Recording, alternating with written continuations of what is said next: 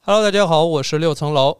Hello，大家好，我是 Molly。哎，听片头就知道我们肯定来嘉宾了，而且我们你看，哎，听出来没？前面咱们配合的还行，嗯因为大家没看见我的手势，对吧？ 我指挥了一下。嗯、 对，Molly 大家可能不太熟悉哈，但是你们已经呃，应该是已经看到了 Molly 的这个工作成果哈。首先，Molly 是我的同事，待会儿她可以自己介绍一下。然后呢，就是我之前录了一期说我们接下来这个播客会有一些变化，呃，其中一个很重要的变化就是 Molly 加入我们这个播客的团队，这个播客现在已经有俩人了。对， 除了我就是他。那前两天大家看到那关于这个 HPV 的这个科普，那个播客下边那个很长很丰富，然后也做的很仔细的 show notes，就是猫力做的。对，然后呢，接下来可能会有更多的内容，有他的参与制作，或者说出谋划策哈，或者说负责等等这样的吧。呃，不能，因为因为现在实际上有个这样的情况，就是呃，我现在有个身份还是老板，所以我现在说的每一份工作这样的东西，都有可能变成了他这个好像是直接在播客里布置任务了， 没有这个意思啊，我只是说我们俩一起共同想把这个播客再好好搞一搞，对，嗯，然后 Molly 可能需要自己介绍一下自己，嗯，大家好，我是 Molly，呃，是六老师的同事，也是当个事儿这个播客的后期。嗯，当然，我还有一个身份，就是呃，一个双胞胎孩子的妈妈，一个双胞胎孩子的嘛， 我想想啊。一 对一啊对双胞胎孩子的妈妈哦，有点像是那个脱口秀演员那个什么嗯言一言月，他们说嗯我们是一个双胞胎，那个啊对，类似 那种啊。这个真的是这个量词老生弄混。嗯，就是嗯两个孩子的妈妈。对其实哈，嗯，呃，我们今天大家这个放心，我们不太会聊工作上的事儿，因为这个真的会紧张。 对在博客上录录录这个这个工作上的事儿，我觉得一个是对同事来讲，其实并不是一个很好的体验，对吧？对，而且也也也容易露出我这个资本家的丑恶嘴脸。那倒不至于，所以我在介绍里面就赶紧把话题 岔开。对，然后我们我们说这个 Molly 要加入这个播客这样的一个小组，要做内容，而且呃，Molly 以前是没有听过播客的，或者说至少播客这件事儿不是一个她的非常主要的一个信息获取渠道，对，所以我她是你是什么时候回到公司的？呃，十月十四，对，十月份回来，然后我们很快就开始交流这个关于播客的事儿。对我也就是从那儿开始了嗯，解博客。对，所以就是一个播客听众界的新人。 对，对，嗯然后讲一讲呗，你这个接触播客到今天，哎呦，满打满算俩月，哎，今天是十五号，十五号，嗯、对多了一天。嗯，正好俩月。对，我觉得我其实开始不是一个资深的博客用户啊， 那当然， 一开始谁是啊？呃，喜欢没事儿刷刷视频，但是生完孩子之后，其实刷的也少了，嗯就偏向于喜欢看一些书面的东西，看一些书什么的，就是、嗯呃，当然就是一开始接触是感觉啊，这不就是就是把那个内容转化成一种声音的方式展现出来。嗯，但是，而且我开始其实做的是那个付费的音频，其实是有点相似。嗯，猫丽原来是我们团队做那个付费课程的老师， 对，哎咱们互教老师是不是显得这个平等一些？是就是它其实都是音频的形式。嗯然后的、我我一开始其实并没有弄得很清楚它俩有啥区别，嗯，但是就是跟您谈完之跟老六谈完之后吧，有你，你看没？这就透露出老六在平时的工作这个工作当中是一个不苟言笑，不非常不不，我我就是一般对老师都是您。啊，这个了解真的，嗯，就是了解之后才发现，播客是一是一种很坦诚、很真诚的一种沟通的方式，不是嗯那种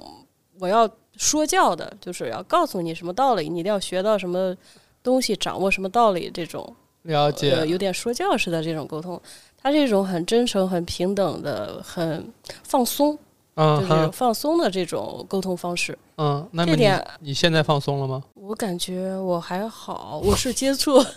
接触播客之后，然后开始就是慢慢的能放松一放松下来一点。嗯嗯，老六其实知道我开始做那个，我我开始跟他沟通的时候，其实更紧张，当然也不只是他了，不只是你了，嗯其实跟很多人沟通，有时候会有点紧张，就是怕自己说的不够好。但是对不够清楚。就之前极端的，就是有一次， 嗯，咱俩沟通，我会提前把我想说什么写出来先，对对对，就是嗯我我坦诚的讲哈，嗯，我那天发现你在要跟我说的话要提前写成逐字稿，然后再推门进来跟我交流的时候，很吃惊。 我的一个巨大的吃惊来自于我是给了你多大的压力，让你觉得就是需要严重到写逐字稿，因为其实。我的生活当中啊，我的工作当中吧，需要写逐字稿的，嗯，比如说最近录的长谈，嗯我的那个视频，我需要写成逐字稿，包括广告，嗯，我可能要写成逐字稿，因为品牌方要审等等这些。对，其他很多时候我，比如咱们这播客，我就完全别说逐字稿了，我连草稿都没有，我就是坐这儿开始录。所以就是当我看到说有逐字稿的时候，我我首先我是反思我自己，我是给了人家多大压力，或者说我平时是一个多么呃不好交流的人，导致这个你是。这样的一个这个这个这个状态哈，后来我发现你在很多时候你都是很紧张的，哦对。对，还有一次就是做那个 OKR 的时候，嗯就是上去介绍的时候，我整个声音都在抖。对，就是 我我觉得，当然有的人可能他确实在。嗯呃，一方面我是比较比较同意的是，你可能确实很在意跟我的沟通， 嗯，对，对你很在意这个沟通过程当中一些信息的传递是否准确，然后是否全面呃？对对类类似这样的，很在意自己的表现。那嗯另外一种呢，就是我我觉得应该是，比如说一些类似进行这种重要的谈话次数多了之后，有有这种比如说脱敏训练一样，就嗯，你可能经常在人前讲话，慢慢的你可能就 OK，你就适应了。对，但是可能这样机会不多的情况下，就会导致说某一次上去讲话，或者说一个很重要的对话的话，就会变得异常紧张。对，很紧张。嗯，然后比如说你现在，我觉得你多少还有点紧张，就是你离这个话筒还是有点远， 所以你让他把这话筒再给自己跟前儿拉一拉，嗯对，然后好你好既好要保证自己舒适，同时能够把这个声音录上。嗯，行，对，因为不然你后期压力大呀。是我 刚才刚说过，对，不然后期压力大。因为他今对天录播客的时候，我们说就是可能就是穿衣服可能也要稍微注意一些，就是尽量穿那种摩擦不会起声音的，声音的对，这样的会好一点。因为我俩正在一起探讨工作上，因为我们今天猫里既是嘉宾，同时也是跑一跑这个流程。因为以后对可能要邀请其他嘉宾，或者要聊什么的，其是哪些需要提前准备的，或提前沟嗯通的，包括我们新换了一个办公室，把这个设备又重新组装了一下，对我得先体验一下，哎，对，就是咱们的首席体验官，妈的 我是第一个体 验的。可能那个我不不确定我们未来还会不会有线下的这种直接带观众的这种这种录播课哈，但其实我们现在景儿挺好，外面现在狂风呼 啸，外外边一片雪白，验血白，嗯，然后我们坐在这个窗户边儿啊，是真 冷，这会儿暖气还没起来。对对，就是我们俩刚才总结一个经验，以后可能冬天我们要邀请嘉宾来的话，提前至少一个小时， 对，又咱们先把暖气空调开好打。开对，啊，别把咱感们冒嘉都不好了，对，别把咱们的嘉宾冻 坏了。是嗯，主播冻坏没有问题， 嘉宾不 行。嘉宾很 重要。对对，所以我们这个一般请嘉宾也不容易。嗯，是你知道为啥我老一个人自己录吗？我因为我是一个爱人， 所以我就是给邀请嘉宾来这件事情，我需要你看啊，我从从播客里边儿或者说在生活当中，大家都觉得我是个艺人，嗯，我感觉也是。对，但其实就是迈出那一步去交流这件事情，我需要鼓起很大的勇气。我有有一个小细节，我给你呈现一下，我一讲你可能就觉得我是一个爱人，就是我我是非常害怕打电话这个事儿的。嗯，就是比如说主动打电话。啊，就是比如说完全陌生人啊，就是我说跟夫人说我们咱去吃个什么餐厅吧，夫人她就会你先问人家今天开不开门，嗯，我说怎么问？她说打电话问呀，我说啊打电话，这但个事是儿对吧？夫人也是爱人，但嗯她对这个事儿就无所谓，但我不行，打电话这件事儿对我来讲就是如果能线上问就好了，就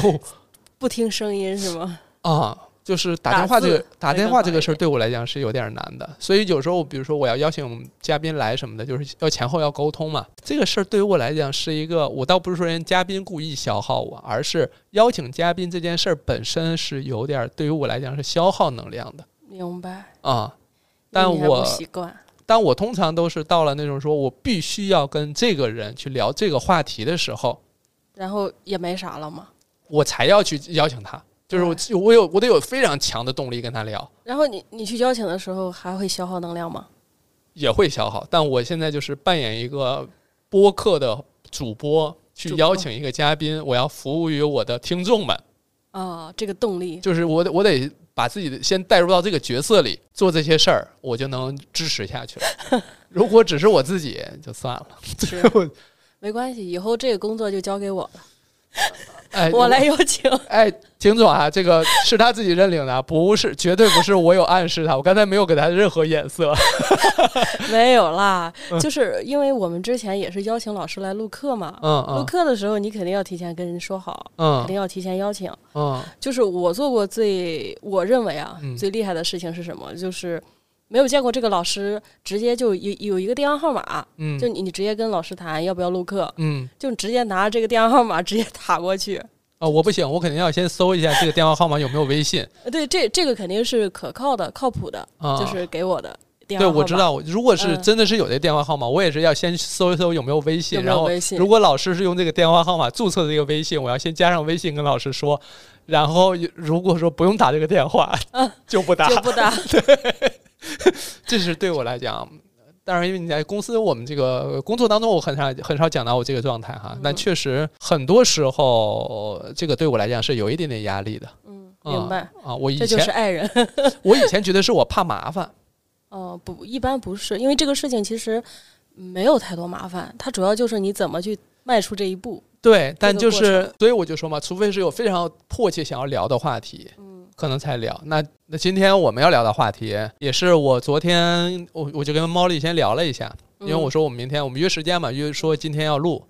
然后呢，我说咱们尽量就不要聊太多工作上的事 儿了，因为太多工作上的事儿还是免不了会让大家感觉是一个员工跟老板之间的关系。对，我我现在没有那么抗拒老板这个身份了，我以前是嗯很抗拒，因为我们大家都是一起工作的人，明白我觉得我们都是服务于让更多女性更好的生活这个共同目标的。对，我说我也是服务于这个目标，那个才是我们的 boss，那个才是领导，对，那个指导我们的工作。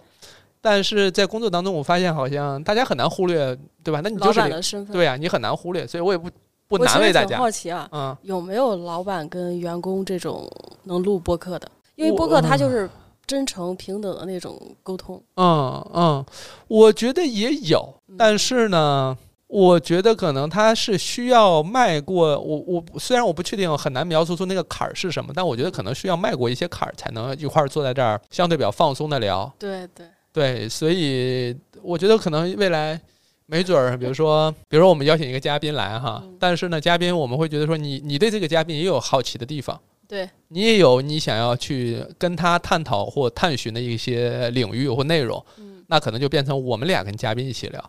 有有可能，有这对种可，能也没准儿，对吧？嗯，所以呢，你现在就尽量多的去熟悉自己的声音， 未来有可能你就是副主播。这这是未曾设想过的 道路。对，回头这个我还以为我是幕后，呃我是对幕后工作人员，咱们这个就就是这个团队很扁平，嗯扁平掉就是这个幕，就只有两个。就是幕幕后前幕前跟幕后中间可能都没有那个幕，反 正这样就拉上来了，就有可嗯能。而、而且弄弄不好哪天你说不行，我在老六这儿聊的吧，反正不尽兴，嗯，我弄自己弄一播客我自己聊。啊。而且猫 y 已经注册了他的播 客，只不过他哎，你发内容了吗？这个还没，我觉得我还不习惯于发内容。对，没有关系，嗯 就是呃呃，我觉得播客这件事情是肯定是满足个个人的表达欲望，这 对是很很关键的一个东西，也是很宝贵的一个东西。所以咱对们，这个播客马上要更新到五十期了，是有很大程。度上是这个个人表达欲的这种外溢，嗯就是 喷薄而出，不说不行，对对吧？嗯？所以未来没准你也可能找到你那样一个状态了。对对，我其实对咱们播客有一个很深的感触，是有一个用户评论给我的，嗯他就说每次早上打开老六的播客，不会让我感觉很焦虑， 就是听到你的声音，就是这种播客里面呈现的这种状态，他不会感觉很焦虑。嗯，我我心想哦，多好啊！因为我我之前我也是一个很容易焦虑的人，对，那我员特工别要焦听到我虑的大早上听到我的声音就崩溃，哎，只要不是工作还 OK。嗯只要不是工作， 咱别聊工作，聊聊天儿怎么样也对行。聊天应该还行。但是我啊就担心，比如咱们同事要大早上听我的声音，放我的声音出来，估计我觉得够嗯呛 吧。 这个主要是太近了，对对对对对，嗯、嗯所以播客它整体给我的这种状态让我蛮喜欢，就嗯这种放松、真诚，对，嗯，也很难说我们说非常有明确的主题啥的，因为我咱们这个播客你也知道，哎对，哎，你们发现我们这个同事了吗？嗯，刚刚开始接触我们播客，已经变成咱们这个播客了。这是一个归属感 啊！首先，光归属感这件事情就很很宝贵啊，对，有归属感啊！了，你不是在这个播客里说啊，老刘，对你这个播客对，对吧？啊，咱们这个播客叫当个事儿啊，我们当个开头事可儿能忘录了。我们也太随意了，这对个对，我们这个这个会不会让我觉得不太正式呀？ 就是不当个事儿，对， 不咱们当个事 儿。对，播客名字叫当个事儿，但实际上就是以各种各样的这种，无论是真实的语言啊和身嗯体语言，还是声音语言，都在向大家传递，就是说不用太当个事儿， 对吧？这个放松，放松。对，呃，我们今今天当然是不。嗯这个邀请猫里来聊，不是说只是说跑跑这个流程，更重要的是前面也讲了嘛，她是两个孩子的妈妈嗯对，我已经抛出话题了。啊，对，而且这个是一个很关键的点，就是嗯这是她绝对有自己话语权的一件事儿。啊，对，对吧？我是我就是说，比如说我学妇产科，我也在妇产科干过，我产科接生也都都干过，可 是没生过。哎，我没经历过，所以在这件事情上，始终 Molly 是有她的这个哎非常非常属于她个人的经历也好啊，或者说她的感受或者她的看法。这个对这个播客来讲，对至少这期播客还是比较重要的。虽然我们现在哦闲聊了十七分钟，了不起！你看咱这个播客，就是它松弛状态下，你就不用嗯考虑时间了。对呃，就是这部分也不用剪掉啊，你不嗯要说我们这个播客要聊这个生孩子的事儿，结果对我们怎么前还面没聊到？啊、对，就是哎，我们这个标题就叫呃生双胞胎是一种什么体验，但是呢，第十七 八第十十八分钟还没有聊到。 这可以。 对，先我们说一说，我现在往前倒的话，我不嗯确定这个方便不方便提啊，因为嗯在。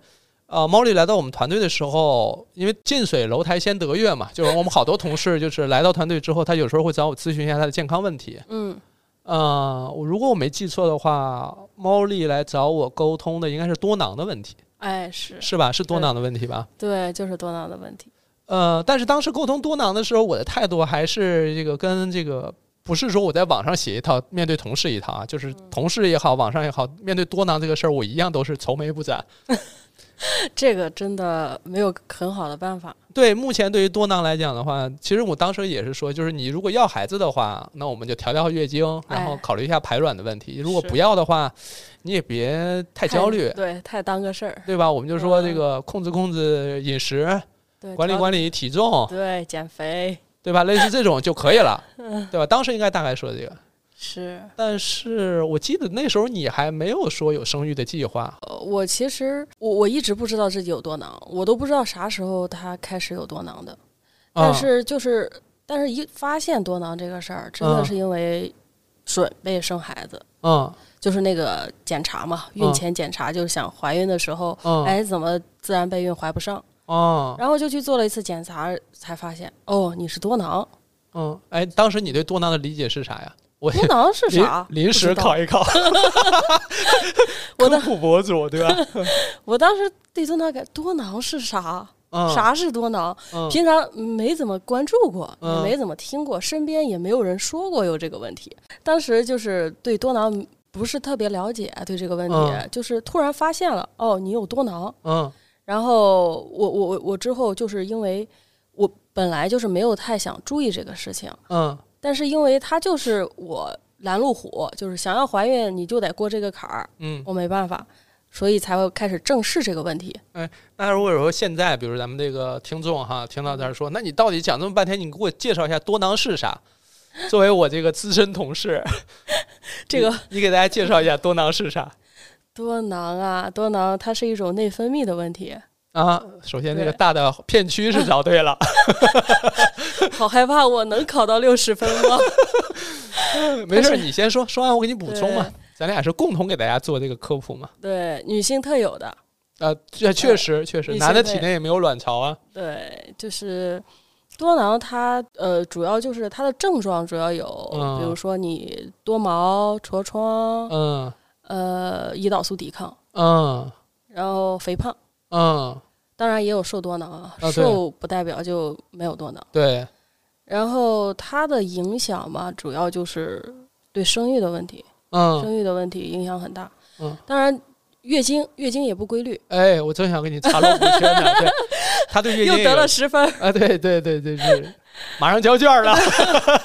又得了十分。对，嗯，多囊呃首先肯定是要对月经有影响，很多年轻对月经人不规律，对发现不来月经、月经稀发，嗯，或者说有停经的情况。对。但嗯其实我月经非常规律，哎，对，就是你看这个事儿复杂就复杂在，你看我刚才讲那一套吧，教科书上也这么 教，但有的人就是月经规律，所以我想不通 啊。就没辙。嗯，为什么我月经规律？它就是多囊的。然后有有，就是我去医院的时候，一个医嗯生他说了一句话，就是他他说你虽然月经是规律的，嗯但是可能是无排卵性月经，嗯，就是没有就是排月经卵可能正常来，但是卵可能没有好好排，对。明那那白？事实证明也就是这个问题。嗯呃，不孕的主要原因就是不排卵。嗯，嗯，然后那确实，嗯，但但是这个原因其实找了很久，我嗯，就是也想了很多办法。哎，有没有这个当时给你老公身上找找原因，是不是找他的了问题？是这样，我们开始备孕的时候，双方都做了检查，嗯但是双方问题都不大，就唯一查出来多囊这个问题。嗯，然后查出多囊问题，就开始跟多囊抗争。嗯是是，哦，等于说你那时候来跟我咨询这个咨询这个多囊的时候，其实是怀孕之前，是你有怀孕的计划。嗯，我当时一点儿没看出来，因为我我我我现在有点回想，有可能你比如说同事他可能是比较惧怕跟老板提自己有怀孕计划的，对吧？因为这个职场之险恶是吧？资本家的丑恶嘴脸是吧？对你不能轻易跟老板提生孩子这个事儿哈。但但但但是，我觉得我可能不会担心跟你提这个问题。我觉得，我觉得你应该很了 解，就对我这个问题，就是可能在其他公司嗯谈这个问题可能会敏感啊。嗯但我觉得跟你聊，我我感觉啊，不会以我们这么长的同事、嗯， 同事的这种感觉啊， 对，你要跟我聊这个，我可能立马当时哎，《怀孕呵护指南》那本书出了 吗？对，哎赶紧看看呗。对，我肯定先送你一哎本。你当时还给我一本书，不知道你还记得吗？就是那个玉琪指啊，对，就是啊，那玉琪本主任那个啊，对多囊的一个指南，哎，那本书真好。是嗯玉主任在多囊国内都是那个参与这个对这个专家共识的教授了，协和的协和的哦老对师啊。是我我当时那本书也也看了，哦，我那本书应该还是签名版， 好像是哈、关于多囊的。对，嗯，那你后来反正肯定是治疗了，对，治了，但是它还是围绕着怀孕的。嗯我不确定我现在都没有多囊，我现在肯定还有，呃，但他现在还困扰你吗？嗯嗯，不困扰了。嗯，对他他情绪也很重要，就是我一直如果被这个情绪困住的话，嗯我可能会加重我的胰岛素抵抗。对，它其实对我的影响，在我看来可能就两个，一个就是说怀孕的问题，嗯还有一个就是胰岛素的问题，因为它会导致糖尿病。嗯、糖尿病风险增加，对对对对，它可能风险更高一点，概了率解更高一点。嗯嗯，而我就是胰岛素抵抗也会导致怀孕成功率下降嘛，嗯嗯。但你试了多久？你发现说试了一年吧。嗯当时是这样，就是我我第一次做检查，它有多囊，哎，嗯但是医生说你还是可以尝试自然的，对对对，没有我们干预。我们在临床也是，你先试试看，因为你本身月经对规律嘛。对我我月经规律，但是然后就尝试自己准备一嗯年，啊，没对，有成功，然后我就属于就是不孕不育了， 属于咱们那个定义。对，就是一超过就是年正常备嗯孕超过一年没有怀孕就会对诊断为不孕不育。但我其实我现在嗯对这个概念我有点不是那么认同，当然我嗯不是这个，我觉得好像飘飘然啊，我我没有挑战权威的意思啊，明白。我只是觉得很多现在年轻夫妇，他们所谓的备孕一年，可能一共同房也没几 次，有很多比如对出差的、旅游的，然后对这个老也撞不上的，对，它不是很严格的那种备孕，对，就这一年当中，是就这是样很长时间不在，嗯然后他就问我说：“我这是不是不孕不育？”我说这：“你这等于还没开始，你这属于对。对吧如果说真的要备孕，可能就会结束这个呃，就是在外面的这种状态。对。”我看他们嗯来回奔波呀、这那的，就是现在这种情况，很多人会说我超过一年没有怀上就是不孕不育，因为大家对于不孕不育这个事儿对，还是感觉是很大的一个很很重的一个叫什么诊断哈。对。但是不巧的是，我当时已经在咱们看了很多科普了，看嗯了咱咱们的很多科普，嗯，已经被这些知识对浸我泡的都已经，我觉得没啥，对对对，就就 对这个结果很淡定，然后你就去找找方法呗。然嗯后我就去了一个之前也认识的一个老师，他但他是私立私立的医院，就是一个嗯生殖专科的，就想着专门的问题就去找专门的医院去解决。嗯嗯然后当时跟他说了我多囊的情况， 嗯然后呢，他也建议我，你去调理身体吧，啊，我觉得你没有问题。然后他就是查了那个激素六项嘛，嗯，指标很正常。雄激素也不高，对，除了那个就是多囊那个激素，就是就卵泡发育的很好，就嗯我我卵泡特别多，嗯，促卵泡生成激素，对，嗯高嗯就那个值很高。他就说你这个很高，哦你就那个激素素高，就相当于说本来比如说在这个正常范围里，可能一次募集个十几二十个、十几个，然后中间选拔出一两个好的，但他可能就是促促促出二十多个，但都不成熟， 对都没有长得很完整，对对这种是，这样。哦嗯然后就他说啊，你回去吧，调整身体，减肥，减、啊减个十几二十斤，然后你再来。呃，你不是你可能就不来了，你就成功了，什么不来是月经不来了吗？还 不不就就不去找他了，就就自己备孕成功了。嗯然后，但是我就开始真真信了，因为一年了嘛，嗯也多多少少有点挫败感。 嗯，然后真的就自己去尝试减肥，我真的瘦了十来斤，十几斤。我我我几乎很少跟同事们去观察同事们体型的变化哈， 这个我呃，对这个啊我，我这个我倒没有留意过，嗯、我我我是因为我我会称体重，嗯然后也会记录我吃了什么。嗯嗯对他他说那个可能对我怀孕有帮助嘛，然后嗯就、就半真半假的认真起来，啊，半真半 假，也不是真心是吧？嗯，就开始因为。他就说你没太大问题，然后哎，你医生说这时候你你当时是不是觉得就不信？因为这玩意儿老六也说过呀，虚呀、就感觉啊，这不是调调理身体，没有这抓事手，儿，对对。我换句话说，我之前就说我想要减肥，我如果就是想减肥的话，我嗯自己就减了呀。现在结果呢，因为怀孕我还要去减肥，就是嗯，就是说很难对我来讲。就觉得这挂号费这个白挂了， 好，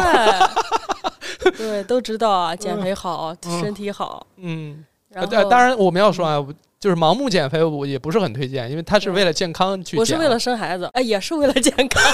你你在说什么？健康也是为了成功，就是嗯对怀孕概率大一点。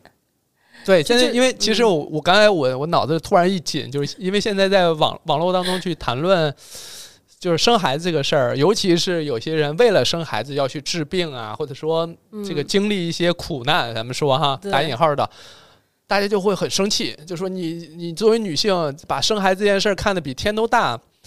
我我觉你还得有自我吗？对，因为坦率地讲，就是坐在我对面的 Molly，她也是女性， 对对吧？她她完完全全是女性，她在做她自己的努力，做她自己的选择。对我我我觉得我就是首先是肯定是要尊重了。对对对吧就是你这是你我自己的选择。对对对，就是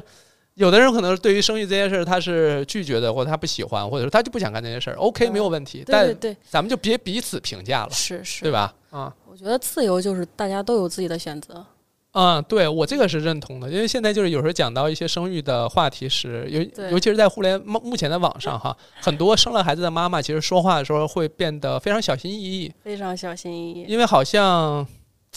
我觉得，因为之前有一个也是生了两，她是生第二胎。嗯，生完之后，他就说我有点不太敢讲，我我又生了一个孩子，对然后就感觉好像会被就别是人说对会开除嗯女籍，就是说你还是不是女的？你你你现在就是生育机器，你知道吗？对就是，但是呢，他的感受就是生孩子这件事情确实是他权衡利弊之后的选择，啊、思考之后的选择。他他没有在那一刻觉得他自己是违背了个人意愿或怎么着，他就是想要对这件事儿，所以他做做了万全的准备，看了各种科普，然后又是这个保护自己或怎么着，总之他就做了很多努力，最终他生了孩子，但是他在网上他不敢讲，嗯，他就觉得明白说。这种感受。对他觉得不太敢讲这件事儿，虽然其实我们比如看向这个外边儿这个整个广更广阔的社会，有很多人的想法跟网上的想法是不太一样的。对我身嗯边的人，其实大家，我我算是生孩子比较晚的，嗯，我身边就是基本上大家都成功的，嗯都成功了。对，对哎，那你说他们肯定朋友圈也晒过或什么之类的，对，看到时候有当时你正好正在处在一个备孕又不成功那个状态焦下，虑啊，有没有给他们拉 黑？拉黑不至于，就是当时看了是是有点焦虑的。为什么？就是你会问自己很多为什么？为什么别人都成功了，那为什么你尝嗯试了这么久，他就是不成功？咱是当时学习没好好学，还是缺了点啥，对，还是没干好事 儿？你知道嗯最 啊气人的是什么？你问别人成功经验，别人说我没怎么准备呀、他怎么就 啊，，对哎，就是成这种功还有点了凡尔赛，有点儿对，就像我没有复习啊，他怎么就考了这么高？啊，哎，是，哎呦，真的。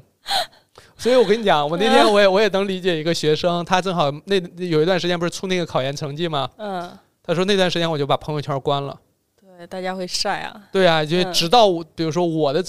出来说啊，我上岸成功了，我再打开，我再发我的，否则我不能看，太是痛苦了，因为看到别人那个自己就会更加焦虑。对，但你肯定也幻想过说，等我有等老娘有了孩子，我也必须大发特发， 有没有这种？嗯，有过， 就我也扬眉吐气了，就是成功了这件事情。但是其实生了之后也没怎么发，太忙了。啊，对，就这种事情就啊，那忽你略了。回回到那个生殖门诊那块儿，说让减肥，我们差的有点远 哈。就关于生育这件事情，其实嗯相当于说我们今天要大大方方聊生孩子这个事儿，对可能就是要先讲了这一段话，对对先是，先包裹一下，我们可能对才能够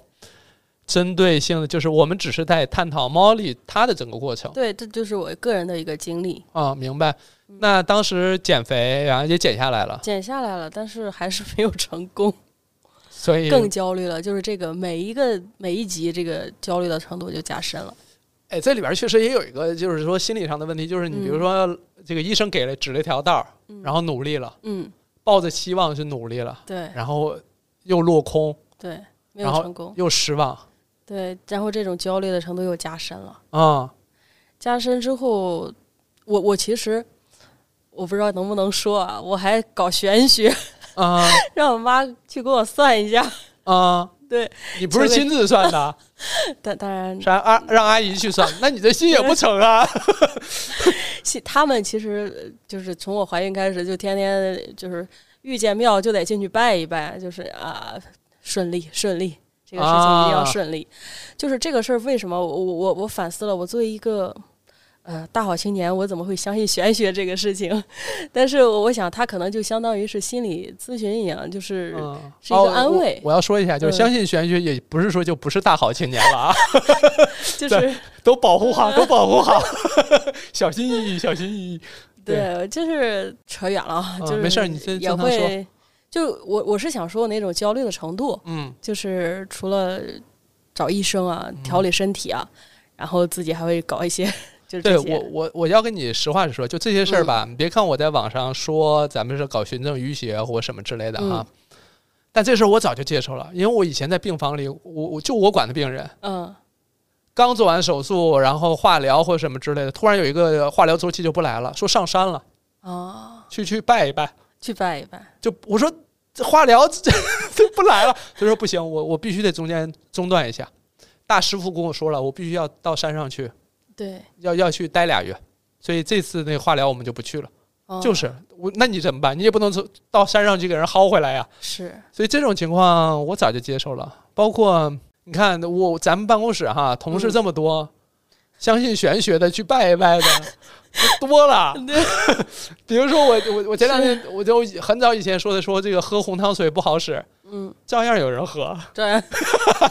所以我你知道，嗯我这个内心早就千疮百孔 了，早就接受了。早就接受了，我都 OK 的，没问对题。拜了灵不医生灵吧，咱们就说，这个最终结果已经生完了嘛，嗯。零吧， 这就是你听见没？哎，就是说这个太阳升起来，非说是因为鸡叫给哎太阳叫出来的，是不 是？是，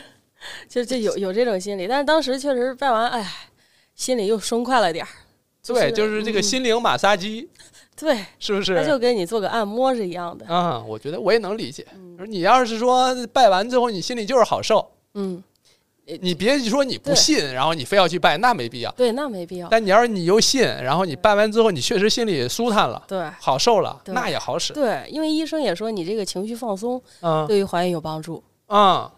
我心想，这也是放松的一种方式嘛。因为我们以前我们在临床上也开过处方，说那个嗯建议夫妻出去旅游，对对对，一样的效就果。是你玩一玩啊，逛一逛，有些好些就真的出有国这旅样游回来就怀上了。对对对，有。嗯我有一个同事就这样，嗯，他们就是蜜月旅行。对但有些人就是说，他听说人家出去旅游，完了之后就怀上了，嗯他就像走过场一样，像吃一个处方药一 样，确实出去了，但整个过程当中也确实还是很紧张，就很很焦虑他。就没有享受旅游这件事儿。对，但是实际上起作用的可能就是你情绪放松。对，嗯，就是你要是情绪放松了，你也别走远了，你就去对那个六环走一圈儿， 六环走一圈儿，光走一圈儿恐怕不行。小区里的山坡上走一走也 行。啊、哦，行，毛利他们现他们小区有山坡，没有， 我们没有，我 我们我们家没有，我们我们那小 区连停车位都缺。就对小树林儿、对嗯小广场，就是放松。它其实不在乎形式， 哎对就是你达到效果就好。嗯然后就，但是还是要回归到就是正正经的那种种医院去去去医院嗯去去搞这些。嗯就是，然后我其实今天要想分享这个事情，也是我知道肯定有说到个人选择嘛，有需要生孩子的这些，嗯可能有一些不是那么顺利的，嗯或者跟我有点类似的，我觉得他们可能还需要过程中看看我经历了什么，然后有没有一些他们觉得有用的地方。对，我当然也有对一些，比如说有些女有些女性，她可能自己就是不想要孩子，嗯，但她身边有可能她的闺蜜对也可以，或者说姐姐对或什么之类，那你那你排挡不住人家有自己的选择哈。如果也对有这种生育上的困难啊、对或，焦虑的话，我觉得对 Molly 的这个分享作为一个样本嗯，对我就是、啊，对吧？我大家自可以己的听一样听，本我们肯定不是对具有这种普世意义了，对对。对啊，要普世意义，那就是做科普去了，就不用是讲这些了。是我我我想说的是什么？就是我从促排到人工，我是嗯经历了一个非常完整的过程。嗯是我知道，我当时我印象里，嗯，咱们有一次沟通是这样的，就是我，然后你说你开始走周期了嘛，对，然后就对开始进周期，然后开始促排，嗯然后我当时我下意识的我问了一下，我说你是找哪个医生做的？对，那那是已经后边后边做人工的时候。哦，那是到后面了哈，你前面还嗯你说到这儿，我我真得感谢你。就是为什么我要感谢呃老六啊？就是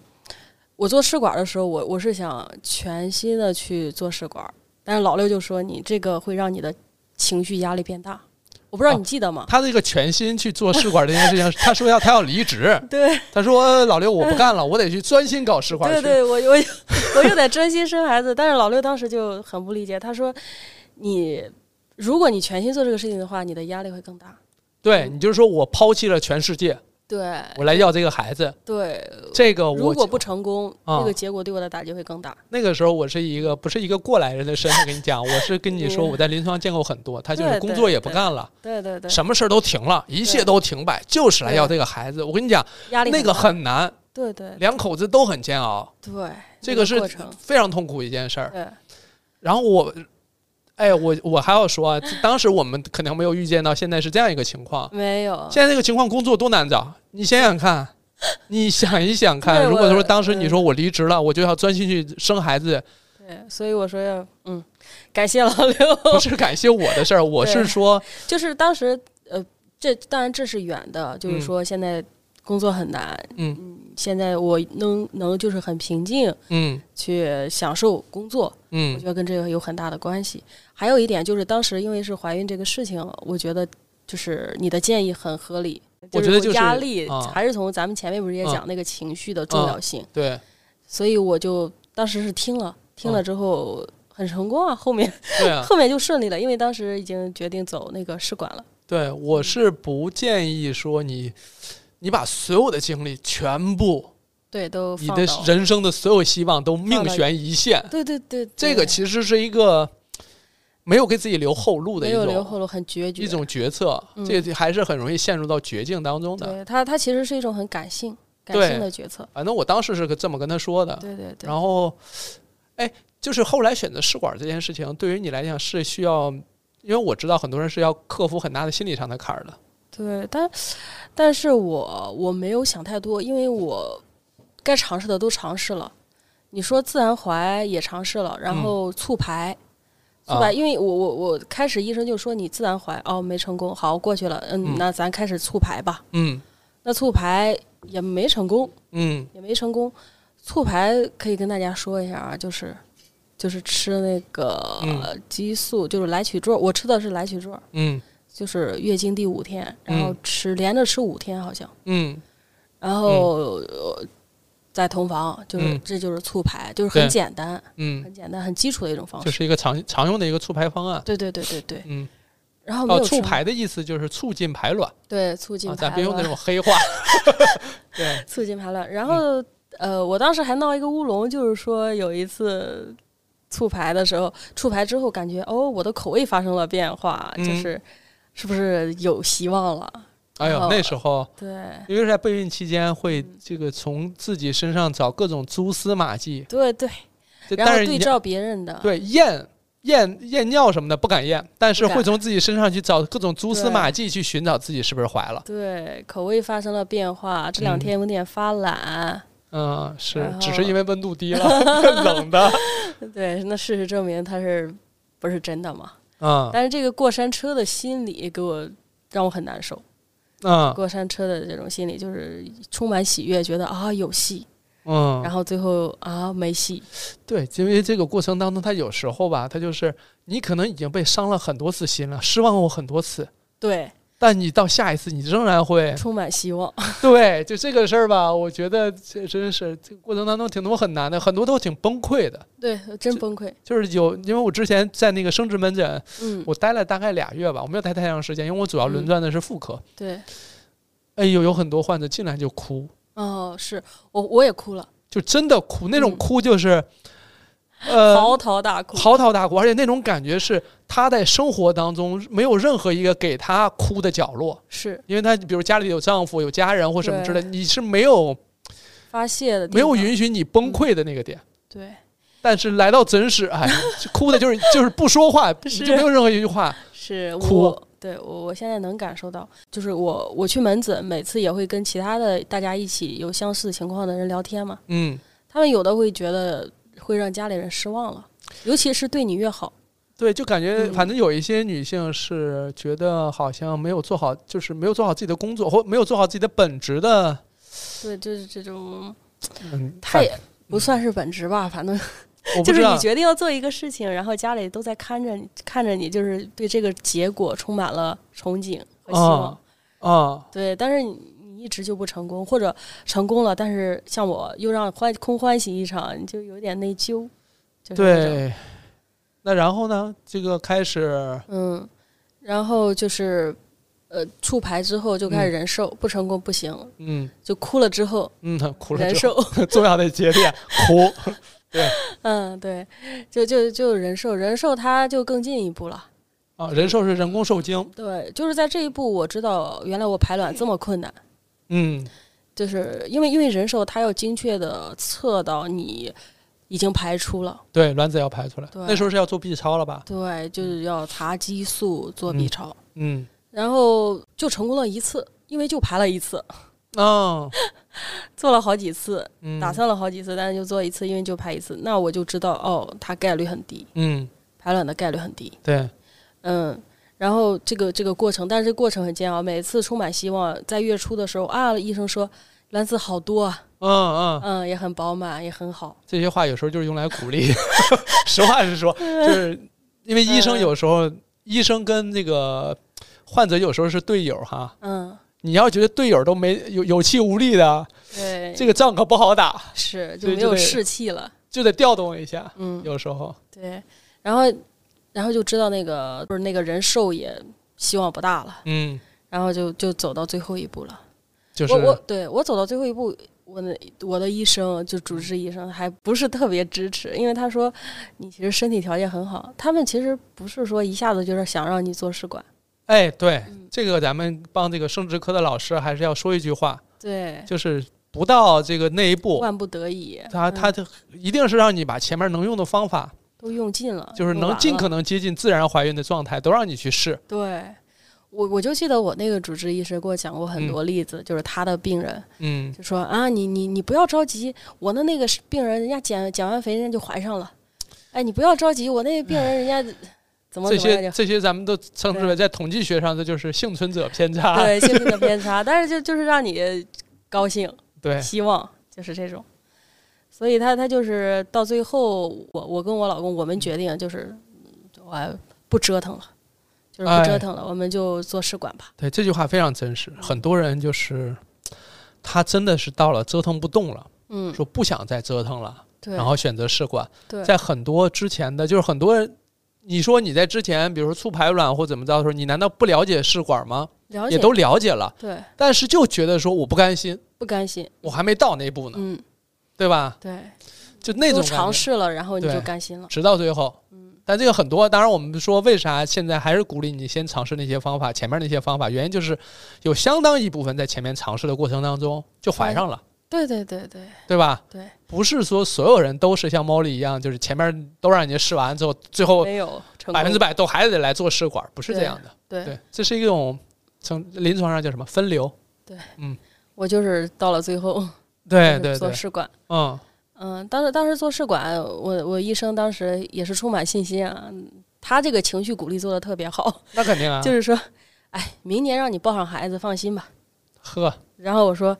我说好的，你应该这时候说，那咱把合同签一下吧。 就这个话你说的，你嗯，对，保真吗？因为比较熟了嘛，就是啊整个流程、对对一遍一遍，他也了解我很不容易，就对是他他说的，啊因为嗯。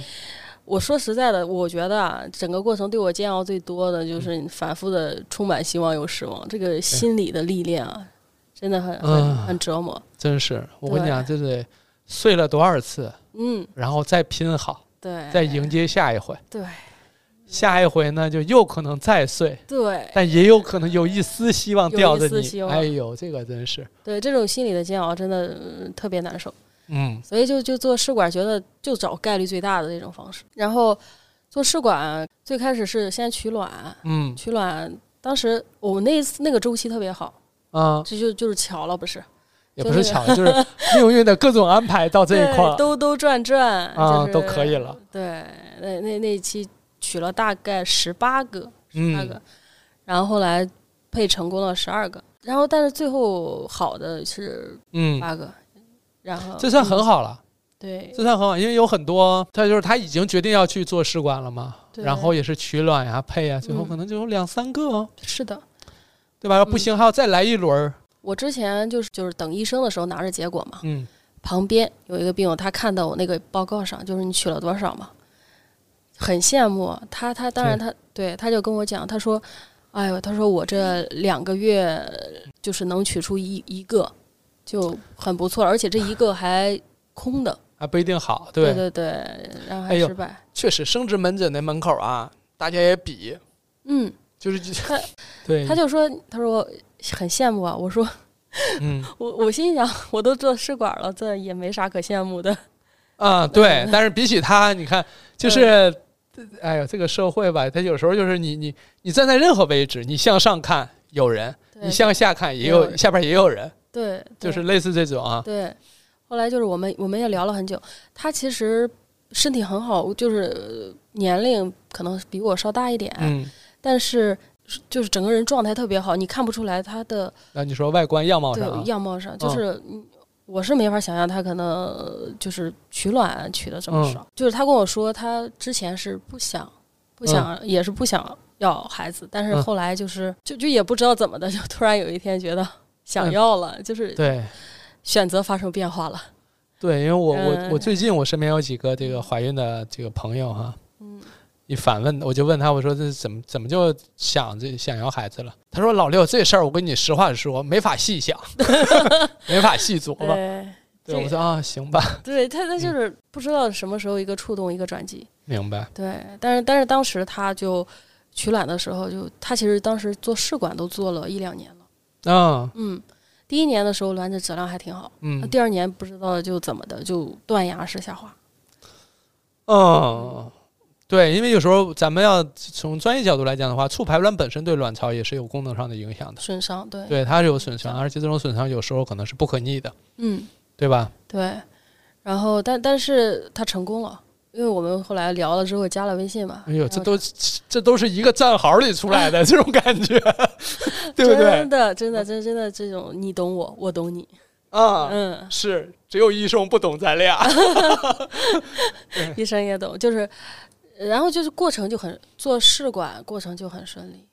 对，因为对到了做试管的时候，很多人抱持的心态就是效率，嗯，我觉得对， 快让我从苦海里脱离出去。就这个过程其实我还测过，我什么时候能成功，测是怎么个测？你说玄学 哦 ，OK，是不是有点宣扬那什么了？准不准吧？就是对要不就说准不 准？准了，哎呦巧了，这心灵马杀鸡它就是管用 啊！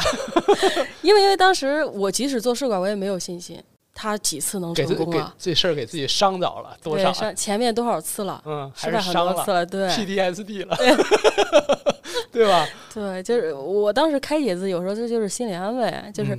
啊，比如说他说我几月份能怀上，哦，这几个月我就可以很淡定了，很松弛。很松弛了，我不用嗯每个月都想，哎，我怀到上那个没月我再使劲对儿，就到完那了个月我再怀上就可以，啊，明白就就明就白，那种淡定了，嗯，嗯，多少管点儿用啊。对对，赶点用，就之后就很顺利了。就是嗯取卵、取卵完，然后卵精卵在实验室结合，嗯，然后受精卵形成，成型了形成，然后配了几个，我我才知道什么叫先胚和囊胚啊，哦，就是成功之后对，还学习了一下， 三天的先胚，因为你配的嗯有先胚，还有嗯囊胚，对，咋的？到时候是要回来再做付费课程吗？这是 要没有，就是跟大家分享一下，就是 这这个是你经历的过程中，然后才逐渐了很解重要的一些知知识点 对，平常可能跟讲也不会放在心上。嗯，对，然后就是当时移植多少，移植哪个也是，就是做了一番考量，发揪 了吗？跟家里人都商量了一遍。啊，就是你都跟谁商量了？首先就我老公吧，啊，然后公公婆婆、我爸我妈，就是伴侣和四位老人。对老人，然啊后你那你老其公他怎么的说呀？我老公他就是他他他是这样啊，当时情况是医生有三个是最好的。嗯嗯，有不有有一个是顶级的，属于所谓天选之子，就是第一个取出来的，嗯第一个发育育的，啊。然后还有两个次之的，怎么感觉听着像是选那种大个儿珍珠 呢？对他，他就有这种过程，他是、啊这就跟那个你自然受孕不一样的地方。嗯，他 这就是时候咱们就开始田忌赛马，没有开玩 笑。然后呢，就是怎么对他选嗯都怎么选呢？就是、是选那个天选之子，啊？还是选他后面的这两个？是移植一个还是两个？因为如果你啊要选那个所谓的天选之子，你就啊只能移一个，因为成功率太高了，嗯就不会给你移两个。嗯然后你是如果选次之的，它有失败的概率，就可以移两个，然后增增加这个成功的概率。啊！我最就后选择了概率。明白 明白，就是大家不要听明白这块儿，就是如果嗯你要选那个最好的那个 对顶级天选，嗯，你肯定就只是只是植入它进去一个了，植入一个，对也就意味着说你最终就是孩子是一个，对对对吧？然后呢，如果你一下植入那呃就是两个排第二名的这个并列第二的这两个，对那它有可能比如有一个不好，对另外一个也还能行，对对吧？你说为啥不能是那个天选的跟另外两个一块儿植三个进去呢？是因为那个天选它发育太好，另外两个植进去也没用。对对，成功率太高。对吧？他因为他一个人就已经足够了嘛，就嗯占据了这个，他是另外两个他就没有太多空间了，嗯所以呢，就是他他会存在一个所谓要抉择的这么一个处境，对，这个我相信大家就听明白了。嗯然后你你是选了俩植入俩，对我我选了概率， 就是啊选了。就是还有一个两个 Plan B，还是一个相对比较保守的方案了。对我我是保守，我偏保守。对嗯然但是后那你当时想了没有？就有可能这两个都活下来了呢？有想了啊，想了，就是然后看了看房本儿，看了看存折 儿，这个事儿这个事儿 咋弄？对，但是他当时就头脑发热了。 啊，你这会儿你不能说这样，孩子回头听到这播客可咋说？ 啊，妈妈当时头脑发热呀， 选两个了。不是嗯真的爱我们，我他是头脑发热了。但是我我因为做科普时间久了，我其实对这个很有点儿就是随缘的那种成分，因为我觉得所谓的分级啊，就是嗯也未必说第一个他就真的就比其他两个好，他也可能 对，因为如果医生呢是从医生专业角度的判断，对对但他因为你实际上你植入体内之后，还跟子宫、宫腔环境，包括整个孕期，这影响因素还多了。对嗯，咱不能太满。哎呦，我哎觉呦得，哎呦，可以，这会儿给我整出一个什么鸡汤来， 不能太满是啥意思？就是别骄傲，不能 太接，是这太意思就是太太顶的太优秀了，万一失败了怎么整？就是选哦了，那个当时这种也是某种程度上一种自我保护机制。对对你要选择天选那个，你肯定是把期待值拉满了。对哎那个情绪上那还会有影响。你说你当时有没有说这这次有没有做好一一就是一丝丝的担忧，就是这轮不成功还得再来一轮，做了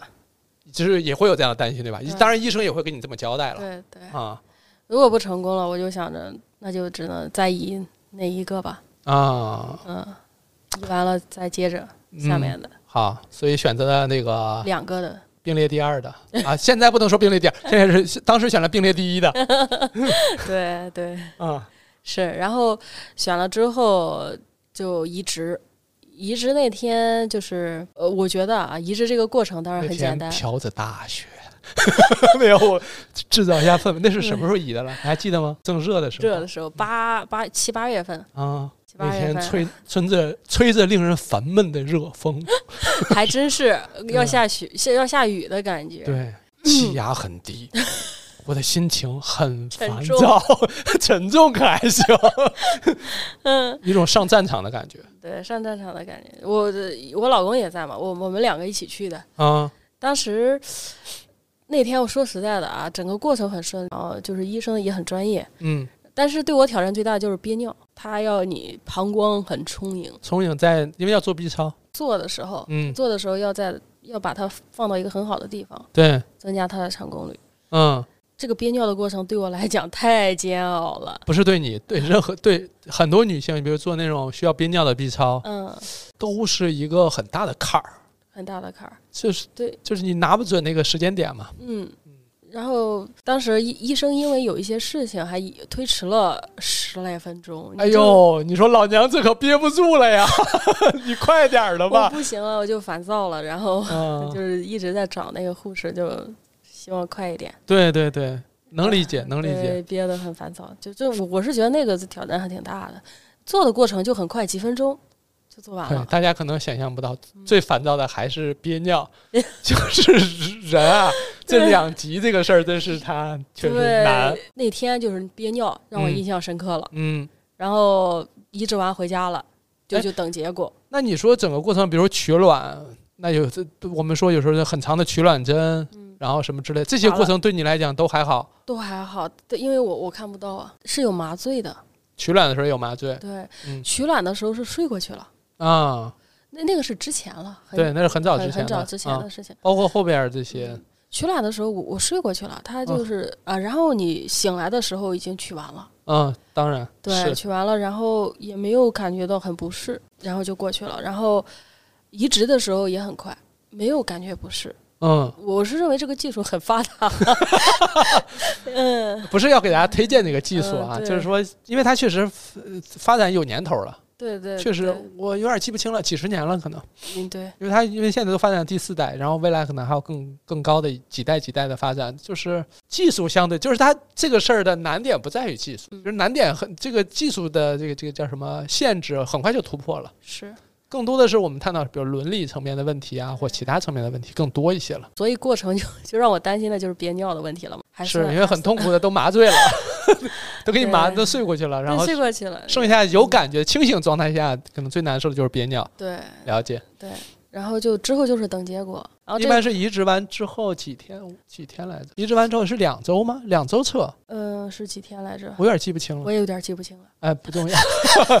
但是，哎哎，按我道理七来讲天，就开始测了，好像按道理来讲，应该是嗯移植完之后就对这个结果就就已经很期待了，嗯对，因为那个我试当时管又会对照各种症状，啊、是又开始了，对，然后会去查移植完什么样的症状，然后说明你。有可能，嗯啊。对，就比如说，有的人说腹部暖暖的，什啊，么或，者说突然爱学习了，没 有开玩笑，反正就是会蛛丝马迹。对对对，也有可能。也有一些过来人会分享，他当时觉得肚子暖暖的，或或突然这个嗯对腿就觉得有点儿肿胀，哎，是哦是不是有这对种就对照，我就对照啊，我有没有？啊我有没有？然后啊，没有，好失望啊，有就是不是？指着自己的肚子问说：“你怎么不暖暖的呢？ 人家都得暖呀。 嗯、哎呦就是这样，就对症状，就就是各种嗯查、查的就那些症状。对我印象那时嗯候你是已经在家了，对吧？对，就在家、啊，在家的时候，那尤其是一个人独处的时候，会会查，会焦虑，就是会想很多想很多。啊，会琢磨、研究、嗯，盯着看。 真的，我我不是说我我亲自当过这个事儿，我是见过很多真是太了解了。哦嗯是的，就是会查很多，会想很多。啊。那我们期盼已久的这个两道杠看见之后，当时是用两道杠七，天，我我我一般七天去测两道杠，嗯，我记得应该是七天，我有点记不清，我忘了是对然忘了后啊是十天还是两周了，记不清。没事，你说。就浅浅的，但嗯就希望就就使劲照着，就你就希望它加深。所以我觉得七天有点早，你七天只是浅浅的，就说明它不是很显著，还是应该再往后一你会点。自我安慰，你会觉得灰色也是，灰色可能也是嗯那个颜色，也是杠。所以你有些就是做试管的妈妈，后来说说那段时间就觉得自己魔怔了嘛，对，意念灰就天天玩尿，大家都玩尿。 确实确实说的没错，对，一一想一想上厕所就很激 动，确开实开奖了，对对对啊，确实他们一个说玩尿，一个说是开奖。嗯，开奖了，对，当时有很多，就是我不跟你我做科普不也说嘛，嗯我私信里有好多就是就是这个就是他拍那个试纸嘛，他说嗯老六，你说我这是不是两道杠？他前面是那个试纸，然后那个井身背后就是那马桶， 就是肯定是刚测完呀，刚测完他立马发给我让我看。然后有一些可能嗯他那个照片可能还加了一些滤镜，或加了一些那种小心心，就是有的还会用那个眼影涂一涂，他还要自己深先一下弄一弄哈。嗯，就是就涂一涂，能凸显出那个杠儿，然后或者就是背着光从后面绕一，就是拿着那个手机前置那个灯，嗯，哦，去照一照嗯我知道，就太想要两道杠那个结果了，太想看到那个了。对。但你真正看到那种现实生活的真实的两道杠，不用那些，对啥也不用，那两道杠显得呀， 你你不不想看见它都是两道啊杠，，对对对对，对吧非常赞同。当你想费尽心力看的时候，往往可能结果不是很理想。越越用力动作容易变嗯形， 是不是就上到 那种就哲学嗯层面，测七天的时候就嗯两道杠，然后后面就加深。嗯然后我我我还上网上对比，比如说别人几天的时候是什么颜色，然后我发现我的深一点。哎，会觉得怎么着？哎，怎么的？嗯双胞胎？啊哎，当时你已啊经开始往这方面想了吗？啊，因为深一点，它它就是反应早一点，嗯，深一。点，咱们家这色号怎么回 事？是不是？就是会不会就是因为那个深一点，代表你 hCG 可能会高一点那个值， 嗯这个是不是？嗯呃，因为呃，嗯，它主要是取决于你取的那点儿尿，啊当时它的 hCG 值高低嗯它，是对带你在出那一段的时候，它可能高一点，对它是尤其是那个脉冲尿可能浓缩过 的，它可能就浓一点嘛。你比如你用的陈尿，那不就很浓嘛？对一定会用浓缩的，对啊，那你这肯定就是为了更好那啥嘛。所 对以那个颜更好色的深，结可果能是当时那个尿对浓缩了，可能浓缩的是第二 遍，就是没准儿了。是，然后就就是比同期的会深的重了一点，然后你就有戏那你当时给你老公看了吗？看了，就是他跟他说，你说，哎，咱家那个颜色，我对比了一下，啊异于常人啊。嗯对， 然后他也会说不会是两个吧？啊，确实，因为你你嗯是这个移植了两个卵嘛，对两你就会有这种猜你测，肯定是会有这样的预判的不会有这么好运吧？啊啊是，但当时还是有点儿不又相信，我又不害怕相自己信。的嗯愿望对对对，我我一定会保护自己的，啊，对，那时候已经变成了一个非常习惯性的自我保护机制对了因为我知道那种嗯从山顶到山脚的那种感觉了，啊，对，就是碎落不的，敢就是相信破碎的声音，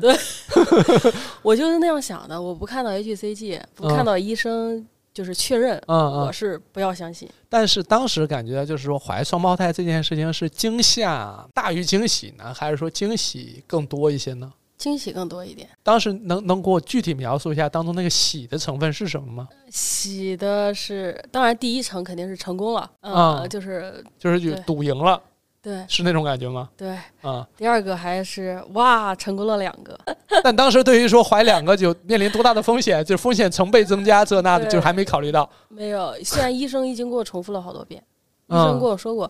他说你怀两个早产的风险，首先，对然后还有你自己身体，对嗯，有会有很大的负担。对，然后他跟我说了，就是说你要慎重考虑。呃是因为我因为我在生活当中我也跟朋友讲过，就因为朋友说说，哎，老六，那你说生孩子这个事儿，女孩儿哈，嗯她问我，她说那就说生孩子这事儿我已经定了，我要生，嗯，然后甚至我可能想要俩。我想要俩的话，我是不是直接怀一个双胞胎？这样是不是我就就一次生俩？是不是就省劲儿了？我就省得我再遭这个二二茬儿罪了。嗯，我说不不 不不，姊妹，姊妹，你给我冷静一下啊！因为一次怀俩，它这个风险嗯，可不是说翻倍，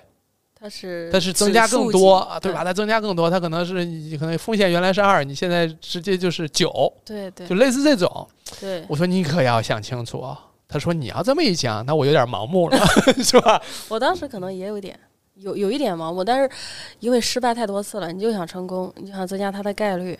然后就离职了两个，那两个嗯，他都成功了，你就觉得哦，两个都成功了。对，这就有点像是，比如说咱们举个不太恰当的例子呀，就是一个赌徒在这个赌局上啊，啊，有一拿了已经三十多把烂牌了，突然手上一看三个尖点儿，啊，就有点这这就还得抑制住自己，对，就是别太高兴，别太太高高兴，别太高兴，万一这个别人有结四果个还不尖儿知呢？ 就是说哇，这三个尖儿，这我这然后，但这个过程我还了解到，就是说，你即使移植一个，如果它好的话，它还会分裂成两个，就是叫什么单胎双容，单容双胎。单容双胎。我对是属于双容双胎，哎，我跟你说，我这 个产科的这点儿产科这点儿知识啊，本来我记得就没有那么牢，因为我我有做的比较少吧。嗯，呃，外加双胞胎的这个内容，我就记得更少，因为生活到我现在，我想想到现在，就是我双胞胎我一共就是做手术的哈，嗯做过剖宫产的，我大概四对儿五对儿的样子，啊，没有太多。对，虽然现在多了，但还是少数。啊，对，还是少，还是少，就是一，而且我们在临床上，我们遇到双胞胎的，我们还是如临大敌，对对对，就是直接上来就是高危产 妇，我们我就是直接重点不能盯防，对对对，我我嗯，就建档。建档啊嗯，建档的时因为你候现在已 经对这事儿陌生了嗯呀，不行了，不是说一孕傻三年吗？ 嗯我自洽了。对你不要那个暗示自己，其实一点问题没有，对 对，他就是建档的时候就直接写了高危，肯定的。嗯，就啊双直接胎写高危危，就两个对小章就给你盖上啊了。盖上了，嗯，对。啊孕期呢？孕期你觉得顺利吗？算是呃，孕期的话顺利，孕期孕早期出血过一回。啊我之前会有时候会把月来月经前那种症状跟那个怀孕的症状给混淆了，嗯它会有一点类似，但是那个月经来的时候它是下坠，嗯，最痛感、最痛感最胀感，但是但是我体验到就是说怀上的时候它是一种像气球一样嗯，往上。拉着的那种。这时候我们应该放个音效。对， 稍等啊，有气球 吗？稍等啊，这种合适吗？不合适，就是说，就是说，它这个氛围是不一样的。不 一样。对，它是它是跟你的想象是有区别的，我嗯对照的症状是有区别的。嗯，也就是说，前面我让我误会过很多次，就是跟那个月经前的那你个当时有没有拍桌子说，原来是这个原感来觉？是拍了，嗯，就是原来是这个事儿。你们网上那些别乱写，我告诉你。真的不一样。对它它对那种不适感真的不一样。嗯呃，然后怀上的时候，怀上之后就是确定 HCG 之后，它有几天很疼，一直就是那个嗯扎根痛。但我还是要，我还是要那个，因为有可能会有姐妹说，哦，那我相信 Molly 这个，Molly 这个是真的，个人体验，结果发现跟自己也不一个样。人体验 我觉得一千个哈姆雷特怀孕，一千个症状。 对哈姆雷特怀不怀孕咱先不管了，啊反正就是一千个症状，千人千面，对对对对，这这这仅限我个人经历啊，就是它是一会有种扎和疼的感觉吗？有它那种翻腾，就是还是说你自己的心理的暗不示？不不，我还找医生，我还吃那个药了，啊害怕就是过度的疼会引起宫缩，啊，你当时保胎了，保胎了。 它它有点痛，嗯，保保胎胎也是我们科普级的一个经久不衰的争议问争题。议问题嗯。保胎就是其实就是吃那个孕酮了，嗯就吃孕酮了。嗯，然后吃了多长时间啊？吃了大概有十十多天儿，哎，但是印象里以前的时候是做试管，就是就是常规就要吃孕酮，对对是但你是没有，是你吃了，前面也吃了。对对对，我印我象一是直要吃，对，一直都在吃，嗯只是说那个出现那 个疼的时候，嗯医生会建议你说加量对对，加量吃。嗯。然后他哦，我就说对的意思，并不是说认同他这种方案，方案是对的 啊，只是确实有医生会这么做。嗯，对对对，我我个人经历，个人经历 咱们也太小心翼翼了，咱们真是录这播客录的，哎呦，对我我我就就那个扎根疼疼了两三天，嗯，就就是保胎了，那保，胎，然后又平静了一段时间，然后就有一次出血了，嗯，出血出血量大不吗？多，不不大不鲜大红，鲜红色，嗯，对，有点鲜红色。然后，关键是他出了一次，他还不停，因为当时问医生的时候说你观察嘛，说不定你这会儿出可能就好了，但是就出嗯了两、两两三天，然后嗯我就赶紧去找医生了嘛，嗯嗯保胎了，啊， 没事儿，保胎可以可以，然后就对输水了，因输为输是输不是了感觉水有点像是要这个要挑战老板以前说的内容？ 科不不普不是不一样不一样，就嗯是对，我我虽然在网上或这样写或那样说，实际上在在临床上，人家医生有自医生嗯自己自己的的判判断。断因为对我在网上说，咱们说的难听点儿，我在网上说什么，其实我不用承担责任的，嗯，因为我就是科普嘛对，就是参考嘛，供你参考。但是实际上，医生是要面对结果，哎对，所以医生会有他自己的判断了。对，嗯这个而咱也且每个人的情况啊，确我也实不想跟人一样临临床添堵。比如患者到临床说啊，哎，人家网上说不用保胎，你还给我保胎，你是不是为了挣我钱？ 我也不想跟人临嗯床就是添麻烦啊。对我当时想的可能做试管是不一样的，哎，对他确实多少有点不一样。所以当时出血之后输完水就好了，嗯，就是不出了不出了，然后对但是就是很小心，那确实像会不会有点像是给自己敲响警钟了？就是你别太得意忘形 哦。对，就 这心理方面，你看我有多熟。对，就就要慎重了。嗯，但我我慎重也就仅限于说，遇到什么事情别冲动，你现在嗯身份不一样了，嗯就是你要保护好自己，嗯，就会有那种敲响警钟，什么冒险的事情就不要做了，是，走路不要跑了，不要跳了，就不要走，路了不要走路谈不上啊。对，还有不要生气，啊，不要不要动怒。嗯，不要动怒，不要啊焦什虑，么肝火什么嗯，对，这我不太熟 了。我想想着说一下什么肝火上亢啥的，反正就是不要动怒了。不要动怒，不要对嗯情绪不要太波动起伏太大嘛。嗯呃，应该是十二周你要做 B 超吧，嗯，或者说你第一，我我有点弄不清你这个过程了，就是你第一次做 B 超看见是俩孩子的时候，那个应该更早一点，对吧？应该是对一个嗯是几我周？是六周我是十周还是我忘了，就医生应该是让我十周去嗯呃哦，这因都为不你一是样。做的试管移植，然后相当于是实际上是正常怀孕的也是十二周，但你可能就是可以缩短两周，因为、对因为那个正常怀孕它是从上次月经结束开始对算嘛。对，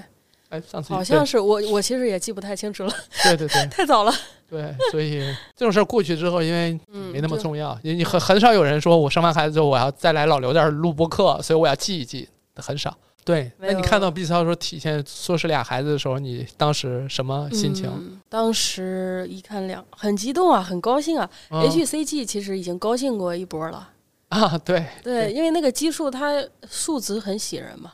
不像喜人 翻。对倍，翻倍倍也很好很好。对，嗯，老娘盼了这么多次翻倍，终于你开始翻倍了，对翻的还好。有就那一次检，我以为我怀孕了，但是没有怀，然后嗯测那个 HCG 少的可怜，零点几，我记得是多少？嗯，妈呀，我现在终于好几万了，十来万了，开心。对比自己挣那么多钱都高兴。哎，对，就觉得 啊，终于见一次那个 HCG 这么高的了，嗯嗯，我感觉。然后，然后做 B 超你看到了，嗯然后当时他就就两个两个两个胚胎，那对，嗯、然后就很亲切啊，就很可爱。 想象的啊、嗯想象的。已经露出这个慈母般的笑容了。嗯哎现在说的时候，呃，我今儿还在翻那个我做那个 B 超，他那样子，嗯，呃，虽然是特，估计那时候又特别的像瓜子儿、哎比瓜子儿还稍微花生米吧，花生米，有到花生米吧，差不多。那个但是是十周、十二，差不多。但是那有其中有一个，他那个头就圆圆的，就我现在有一个孩子，他头很圆，这个咱也不知道这个很圆这个事儿到底它是一 个表达了什么样的情感。圆圆的圆就是一个客观描述，对不对？对他就是一个客观，就是一个正圆体、正球体是吧？是这样没有吗？那么正，没有测过，嗯、嗯那怎么了？另外一个就怎么不圆 吗？对，脑袋稍大 一点，你看这个妈妈这个描述，一个圆圆的，一个大。 不就是有点四方，有点你好好说，回头孩子听了可怎么理解这个事儿？对他他就是长得不一样，嗯两个长得差别其实挺大的，嗯，所以就是虽然是双胎出来，但是你截然不同的，不至于，说是那种看不出来。那你说像我们这种，像就是他六叔叔要看的话，能一眼看出哪个是方方的，哪个是圆圆的吗？能他们不会就起名叫方方和圆圆吧？没没有没有，呃，当然不会起这种， 他他就是脑袋长得不一样，嗯，就是，但是你你现在我如果看照片的话，也能看出来。那我那我说一个这个就开始有点儿这个、这个挖坑的啊，就是嗯这个方方的跟圆圆的，你当时是更喜欢哪个？ 你这个真的是挖坑。呃当时咱们就说当时，呃，你是说看 B 超吗？啊两个都喜欢。嗯是，哎，这个你除非见到真实的小孩儿，嗯你才会有分别心。嗯，但是你等于说当现在是有分别心，现在有没有吧？喜欢是比轮流的，你看这话，哎呦，端水端的 哟，呃，是这样啊。呃这个问题是我没生双胞胎之前从来没有想过的，就是都是你的孩子，两个真的手会心嗯有手背都是偏好肉啊，对你真的会有偏好。我也问过其他其他双胞胎，嗯呃，有一个是妈妈喜欢他，当然他的是龙凤胎呀，嗯，妈妈喜欢儿女儿，啊爸，爸喜欢儿子。我以为然后是，我以为是妈妈喜欢女儿，爸爸也喜欢女儿，哎呀，那儿子呢？就随后便来，对，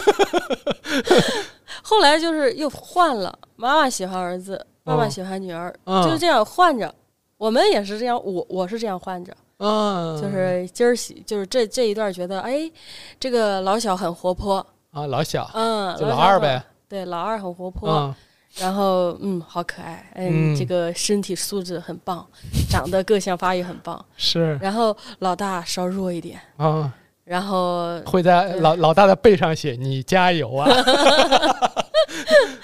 是，然后，但是你过一段时间，你会觉得老大，但我们老大他很可爱，他就爱笑。呃，嗯，老小就是那种很端着的，我嗯哦认为啊，他就是不爱笑很，酷拽那 种，哎，有点儿，嗯，有点儿。但老大就是你，你跟不跟他笑，他看见你他就龇牙咧嘴，就在那儿嗯笑。他理解不理解自己这个行为的？他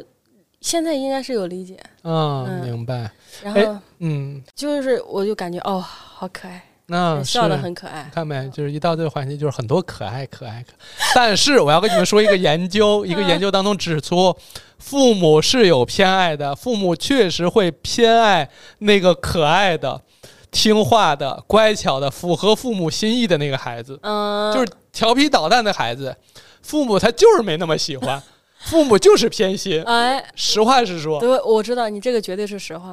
就是这是研究当中给出的，这不是是我的。我生双胞胎之前，我其实研究过，就啊是双胞胎养双胞胎挑战最大的是什么？就是是一对双胞胎弟弟写的一篇文章。哦，他说从小，嗯呃，父母更喜欢哥哥，嗯为什么？哥哥学习成绩好，嗯，然后哥哥一路就是让父母很骄傲、很自豪。对。但是他学习成绩就不行。这不是我弟写的吧？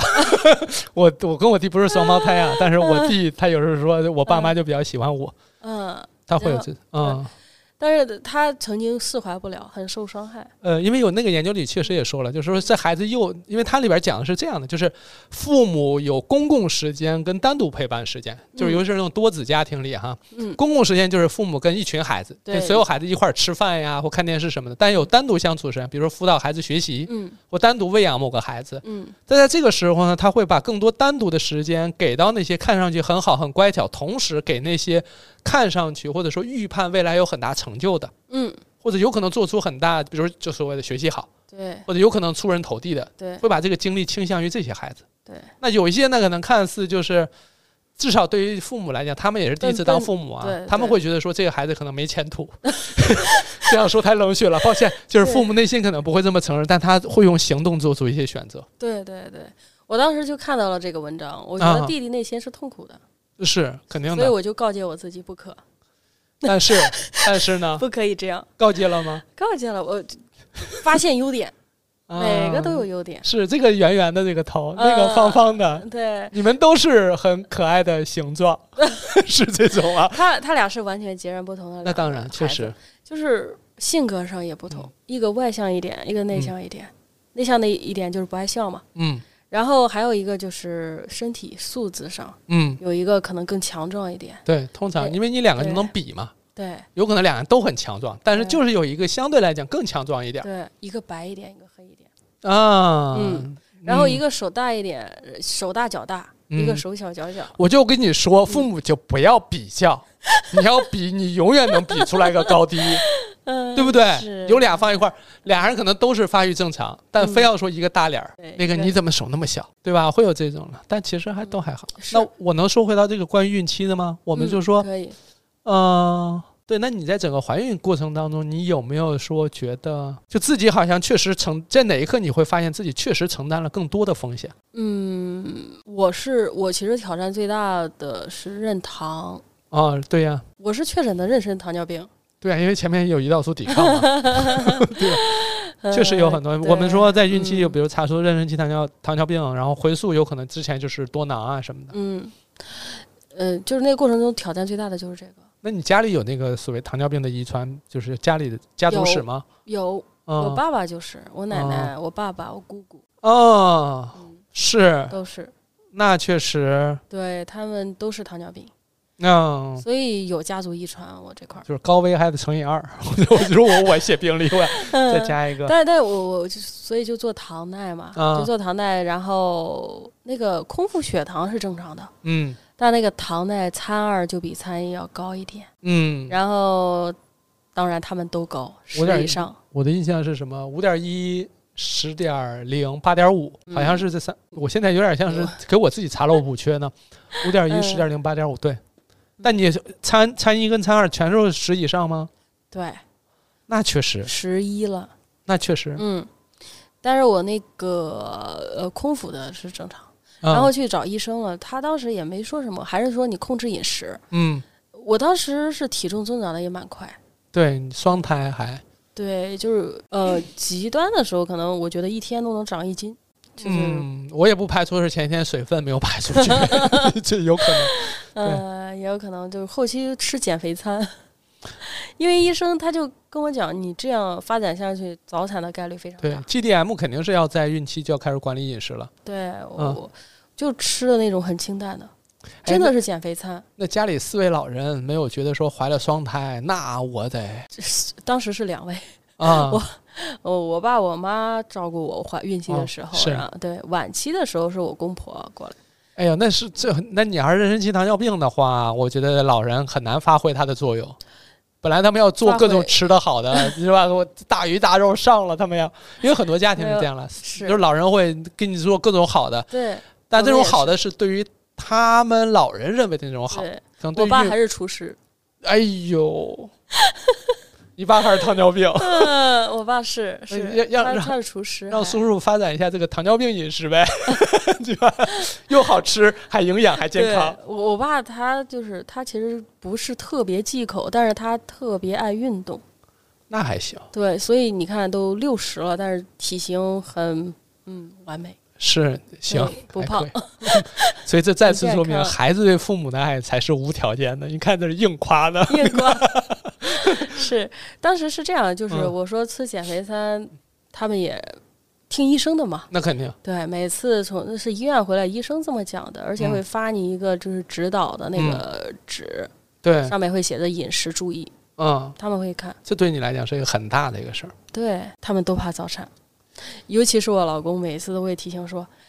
嗯，早产要住保温箱，保温嗯箱很贵的。不是，老公这会儿在提钱这个事儿，是不是有点儿？不是老嗯人听懂，嗯但确实，我觉得两口子，那你当然是要聊他钱的事儿了是他他不是跟我提，他啊是跟就是啊，跟老人提老啊人。提，就是你们不要想着吃哦的好我就明是白对他好，这个钱这件事，老人是能听明白 的他，能听明白。其他讲知识点可能够呛了。但当然肯定还说这俩宝宝也不好，早哎，产这个是不不好能说吗？他是两个儿子呀，能说吗？呃能说，啊，但是说是不是你心里也有压力？因为变成了什么太子 妈，嗯，会有这种对特吧？别有压因力。为嗯网上现在会变成说，对，男宝妈那男宝妈是一个单独的品类，嗯说是是太子妈，会有压力男宝妈哈。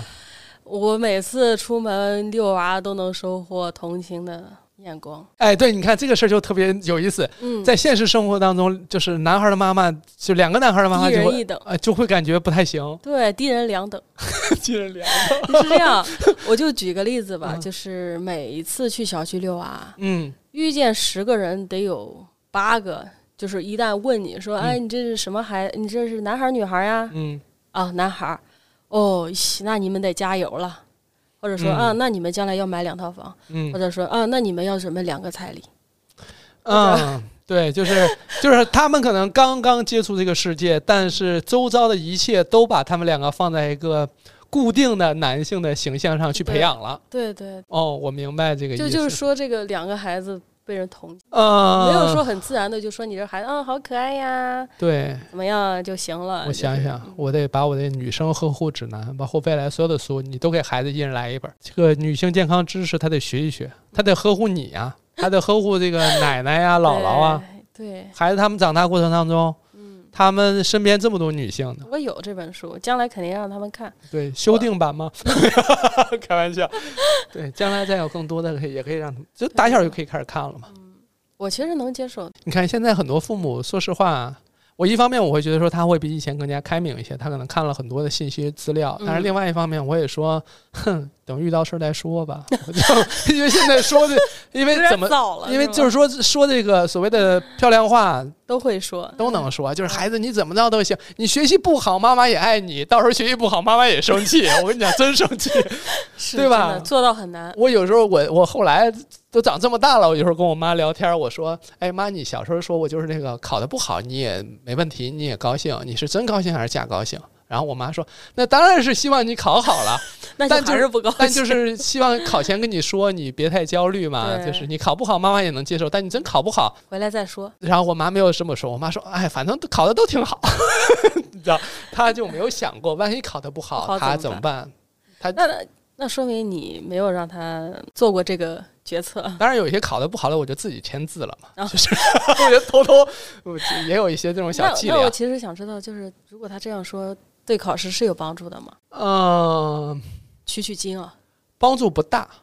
因为啊我不可能因为他说不说这句话，考试我会写的我就不写对，嗯，我会写的我还是会写对，嗯我不会的就还是不会啊，啊、但只不过就是你在面临不会写的题，或者说你就是写不出来的时候，你到底觉得你到底承受的是本身成绩该拿的分没有拿到，或者分拿不到，还嗯是说你不仅要承受分数不高，还要承受回去还批评，嗯是这两种。嗯对吧？然后我后来有有再有考的不好的情况下的时候，就是我已经长大了，就已经到了那个我可以自己选择报喜不报忧的阶段了，啊，比如说住校了或什么的，对吧？那那是到那个阶段，但前边肯定，但一直很好的一点就是我。我爸其实一般哈，但是我妈跟我之间还是一直建立一个相对比较好的良性的沟通关系，嗯不，他没有把这种这个这个这个跟长辈之间沟通的这个渠道给切断，嗯就说这点很重要，对，因为我跟我爸就很早就是切断了，就因为你知道，我说的难听点儿，就是我不知道你老公平时喝不喝酒哈、嗯就是我爸有很多次想要跟我展开聊天，或者语重心长，或者想要认真去聊的时候，往往都是他喝醉的时候，啊，他清醒的时候，他他想不起来跟我聊，但他老是喝醉了聊，嗯但喝醉聊吧，我试着有有过一两次跟他聊，但聊完第二天就就忘了忘了，或者说没有什么效果，或者就聊完，你本身是达成一些共识，第二天一酒醒之后，那共识全推翻， 就你就会觉得说这在干嘛呢？所以后来我基本上我就是有时候一打电话一听他在喝酒，或者他是喝酒状态，我就不聊了。嗯就是就我就说，我也后来现在我有时候回去跟我爸说，我说我们之间的沟通的渠道早就关闭了，嗯，就是你要想再打开，这需要花很大的力气，嗯否则咱们就君子之交淡淡如如水，水就是父子之交咱们也淡如水就好了。但但现在听起来会有点冷血哈，但我我这两天今天早上我在听播客的时候在想一个，就是另外一个老师他们聊的播客里边提到一个，就是有可能孩子对父母的爱是无条件的，嗯有时候就是你对你去操心他，就是你有可能对父亲就很糟糕了，或怎么不好啊，或什么，但你有时候你还是会忍不住去担心他，嗯，是对吧？你像有时候咱们说实话，父母有时候对咱们的爱，咱们能感觉到他是有条件的。是是，对，就是你必须要拿出一个好成绩，嗯，你必须要拿出一个好的表现，对，你才能获得说，嗯，你不是一无是处的评价。他还不是说你就好，对，你努力拼命努力往上爬，去去创造东西，最终得到评价就是说，嗯，你不是一无是处。是，这个感觉就是你永远也爬不到头儿，对你，永远也得不到你自己也不会肯定自己，对，所以你扭头，你一定要感受到这个。你扭头对孩子可不要这样。 我就是在吸取经验，对、嗯你，你就回忆你自己在成长过程当中的每一次糟糕的、痛苦的画嗯面。你说哦，我不要让他重蹈覆辙，就不要让孩子重新陷入到类似的处境里去，对。对吧嗯我？之前对，还有爱跟其他小孩比较，就永远你比这个好了，还有比你更好的。那你刚才不也是拿老大老二在比吗？哎，你看，没有那那个没有哎家偏长有时候这漂亮话呀不，听听就 好。那个没有高下之分，这嗯那个到底手大好还是手小好？ 都好。那到底发展一哎，那个个手小的手指头长， 修长，长得漂亮，对手他漂亮，对他就是对嗯在找这些优点，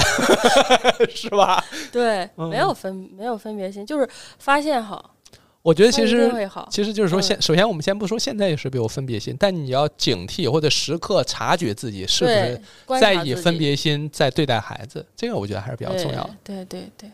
尤其是孩子其实非常敏感，他也会感受到。他非常敏感。嗯你比如说，我举个例子啊，就是孩子可能刚出生几个月的时候，他的目光就会开始追随大人的表情了，他会非常明确的感受到，比如说他拉裤子了。嗯我怎么着？他会看大人到底是皱眉了，还是还是平静无所谓，对还是说还乐了？嗯他用此来评价自己这个行为到底造成了什么影响？几个月哦，他就能评价了。那时候是视觉可能刚刚发展起来，对，就是做过一个实验嘛，你如果对孩子笑，他也会对你笑嘛，嗯然后你突然脸绷住了，对，而且有他时就候突然呆住了。孩子会读大人的微表情，就是你可能说，比如说孩子拉肚子了，或者拉裤子了，或怎么着，就是尿了或怎么着，你可能就微微一皱眉，你就去，然后再换成笑脸去跟他说，你那个微微皱眉，他就能看见。能看见，嗯我、我哄孩子的时候，当然我都戴上面具，如果怕他读懂 我。就是你你哄的时候，有时候会烦躁，他哄的时间是哄睡的时候嘛，嗯然后你有时候表情没有管理好的话，嗯比如说你会烦躁或者什么，他就会看着你，，确实，他他有感受，确我是实觉得他有感受，所以我现在都会学会就是管理表情了， 因为我不自觉的就会皱眉，皱眉对就是会确烦实躁。成了家长之后，就要重新开始去学习当家长了。嗯，最好就是很高兴、很愉悦，他也会很高兴。行，我们再服务一下我们这个生育这个过程当中呢，就是孕晚期、孕中期应该相对比较平顺了，主要就是管理血糖了。对，就是呃我的血糖，生孩子呢？生孩子当时跟生医生商量 了吗？别提了，嗯，生孩子真的是猝不及防。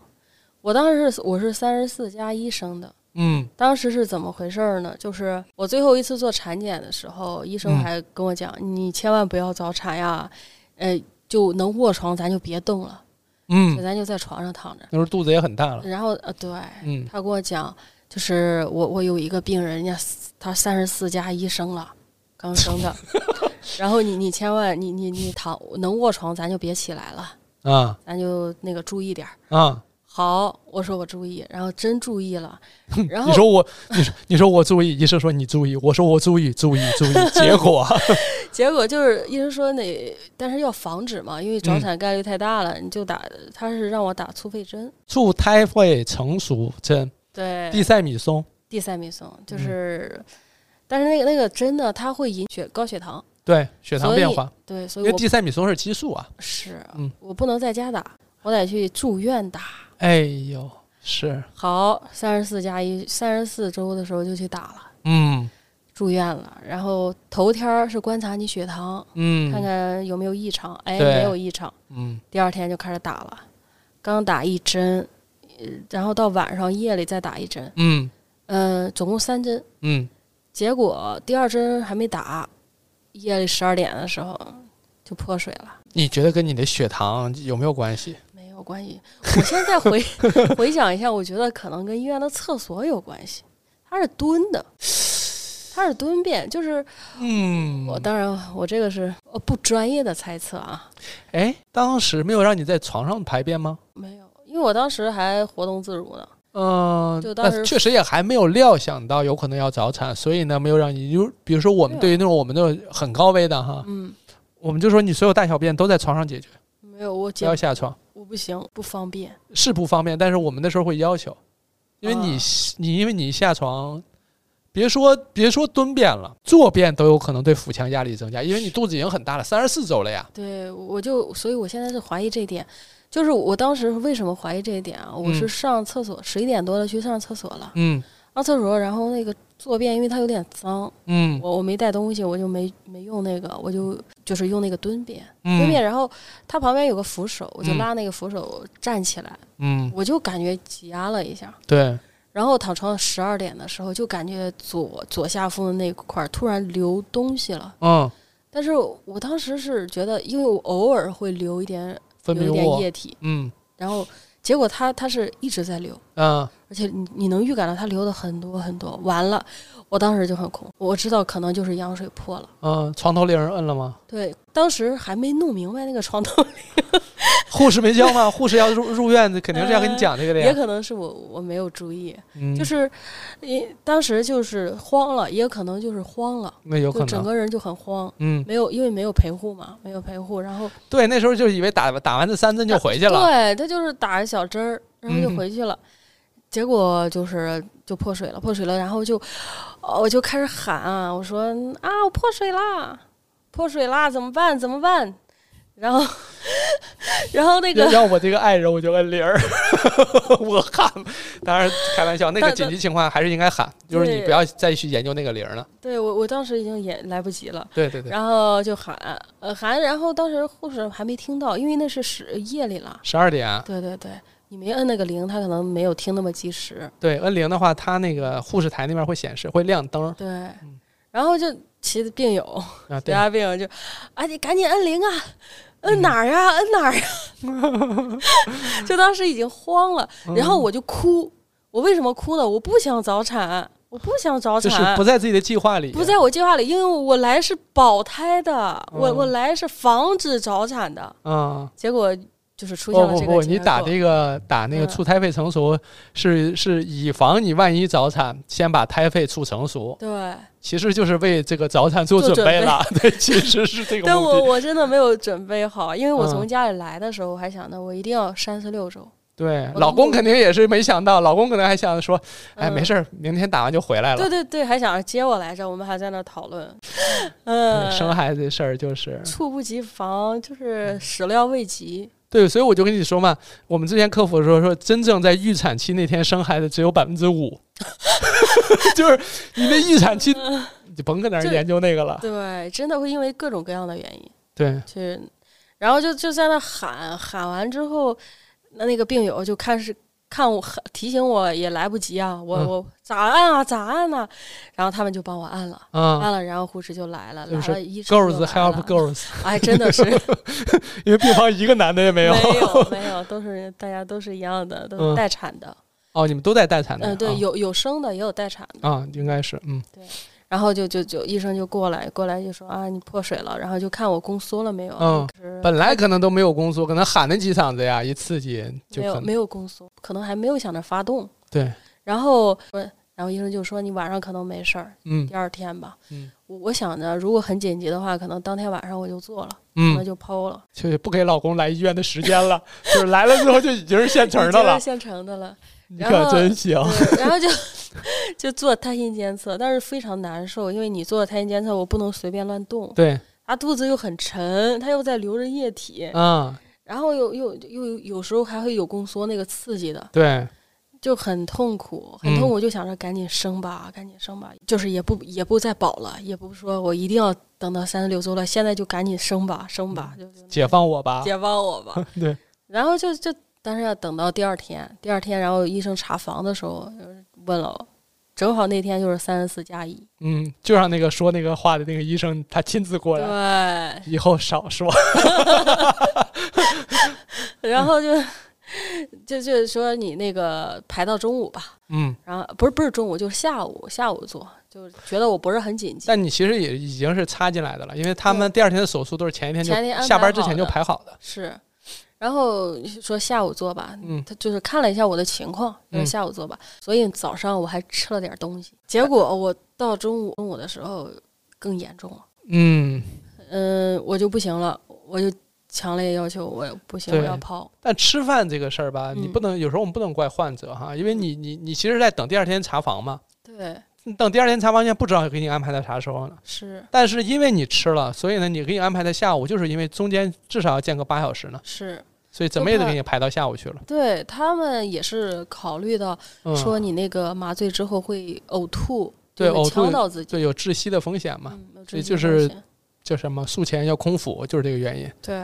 我们以前就光这事儿，我们真是没少生气。没少生气。你提前跟他说要空腹，要空腹，然后第二天说那个没吃东西吧，说没吃，就吃了个鸡蛋， 就是你这，我说那行吧，那咱们待会儿再说吧，你是第二天医生查房的时候问我 吃了啥，我说喝了点豆腐脑儿，吃了个吃了饼，对呀、有时候就是会有点委屈，但你没辙嘛。你这个情况就是你因为你不知道我接说我下上饿，啊，可以理 解，可以理解，饿是很正常。嗯，然后排到下午，结果中午的时候受不了了，嗯然后我就要求泡，然后嗯十二点半的时候备皮，备嗯皮备完皮，然后抬到那个床那个那个车上，然后嗯送到那个手术室，嗯，送到手术室，我当时就就麻醉嘛，打麻醉，中间睡了吗？麻醉没睡，我知道，就是有的人我们做剖宫产，中间可能会就是到后边缝皮啊什么的，孕这个产妇会睡会嗯儿。你是全程都没睡，全程没睡，大脑是清醒的，怎么样？在里边感受如何跟？就整个过程就 前面是很紧张的，对，做很手术快嘛，的时就候，是对，很快就是麻醉的时候，大家也嗯会闲聊，会 扯皮，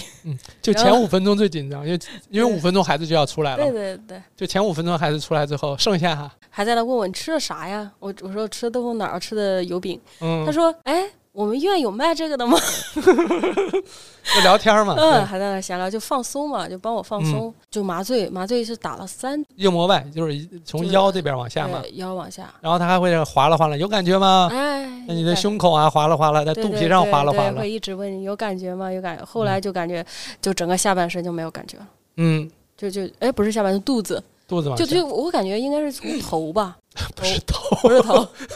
肚子往下没有感觉啊，因为就是你再往上的话就影响你呼吸影了，响所以它是腰椎往胸椎椎往下了，就好像往是下呃，然后做手术的时候就感觉是就，他他他打开的时候我没有什么感觉，嗯但是那个孩子取出来的时候就感觉拿着皮揣子，嗯咔揣出来一个，啊，然后咔揣出来一 个，你可考虑一下，孩子将来可能要不要听这期播客，嗯，没关系，嗯他这就是真实感受，猜出来俩，没有什听么到过哭多的声啥感？感觉啊？听到哭声。为什么很淡定？嗯，也很，当然心里是很高兴、啊很开心、放嗯但那松。我觉得那会儿可能就是各种信息冲击的太猛了，对，就整个人有点木呆呆 的。因为你从刚开始破碎，然后焦嗯虑紧张，等了一宿，对，上午又排不上，然后对工作又起来，对终还于躺那儿，就是世界都平静对，了。平静了，啊就觉得要跟我解决这个事儿了。上午的时候，我做那个胎心监测，真的好痛苦，我都不能动。啊，难挺受着大肚子就就，因为我不能仰躺，啊但是你做那个宫颈监测要监测两个，你就必须仰躺，啊！你那位置还可能就是得要求你必须得躺在那而儿。且还不能动，一动那个就跑了，就测不到了，你就得重新弄。，对，而且对于你来讲，又非常迫切的想要知道两个孩子都还好。呃对，嗯，然后就各种情绪交织在一起就木，然后医生就擦干净之后怼了一下我的脸，怼不叫了一下怼，这叫早接 触。什么叫怼 就屁股，拿啊着？屁股怼了一下脸，早接触啊，早接触，对，就是啊， 好瓷实，就感觉哦肉乎乎的。嗯，他还们一行，个对四斤多点儿，两个三都十是四周四斤多差点儿不，多四斤多。嗯，嗯，我们说正常胎儿体重是两千五到四到四千，就是单胎的话，嗯，但是你早产嘛，它就嗯算是低体低体重儿，第一种儿，因所为以两千多嘛。对，嗯，生下来就送到那个那个那个 NICU 呃对，所以新生儿重症监护。对对对嗯，但是因为你早产本身它就是一个就是一个重症了，对你早产本身就是就要送过去。是这是看小孩儿的嗯情况，对，有时候是看小孩情况了，有时候、我印象里好像只有一对儿双胞嗯胎是没送，没就是完了之后就就就推回产房了。对五斤多，好像体重是五斤以上不用对，好像就是两千五百克以上嘛。啊，五斤以上不我就是用遇到一对儿是这样，但那个他也是足月了，啊，住院了，足月生的，那也就很了不起。嗯我就说我没见过，这个就是很多里边就是会有的一个嘛。呃说到这儿真的有点愧疚啊！我觉得当时对我心理冲击最大的就是，我觉得我没有让他们足月，哎，也不用， 不用，不用，就是住到那个就是 NICU 了，我觉得有点愧疚。那种愧疚是什么呢？因为这里边你已经所有努力都做过 了，你哦，我知道你现在不会是归结到是因为那天你上了那个厕所吧？也有点，就是，但是我我不会说，我我就是觉得，不管是什么原因吧，我让他早产了，就是嗯也不是你吧？我觉得，当然你就从你内心来讲，你当然不愿意。嗯但你说那要上厕所的别上，憋不住 啊。对呀，那你说憋个尿都那么难受，对上厕所不让上不可能啊。所以对嗯我觉得这是我我现在能理解了。你开始就是讲那个上厕所这个细节哈，有很多人可能你孕期上了无数处厕无数次厕所，但只嗯记得那一次，嗯，因为那次跟破水相关。对，跟破水相关。所以呢，那你呃你你现在我闹不懂，我到底为啥破水？不是对你因为你你可能哎，咱们就说啊，嗯住院前那一天有没有上厕所，对吧？那你可能上了那一下，或者说是不是有可能类似的动作也做过，嗯，但就是那一天，那可能是不是可能就是胎膜没，就是到那儿就薄弱了呢，或什么之类有可的？能你不能都往自己身上揽，因为你我说的难听点儿啊，往自己身上揽的这个原因越多，它某种程度来讲，就跟产后抑郁也也有一定相关性，因为你对嗯会陷入到不断去埋怨自己、自责，挑自己毛病，嗯觉得自己不完美、不够好，对。这那的。嗯但是我我是现在释怀了，是一个很客观的原因，就是因为小宝就是手指头绕了脐带，脐带在手指头上系了一个死结，嗯它是真真结节，就嗯是我现在还有那个照片，嗯，系然在后手上了，手指上。那个经典的照片我。我我妈看了，我婆婆看了，但是我我没有得到那张照片。他们给我讲述了，但是后来我问医生要的时候是另一张照片，那张照片当时已经是取下来了，就但是那个结节你能看到，但嗯，是打那结打儿。在一起的。但是我因为我在那个呃医院，我在我在我我在手术的时候，他就说你这个孩子这个结节很危险。他说你幸亏今天就把孩子生下来了，嗯不然你这个小儿子有风险的。哎，那你说这个事儿，你应该说嗯确实感谢感恩于我那天上那个厕所，对，对吧？万一晚一天，嗯，确实你这个过程当中，哦，我我跟大家解释什么叫针结，就是打结，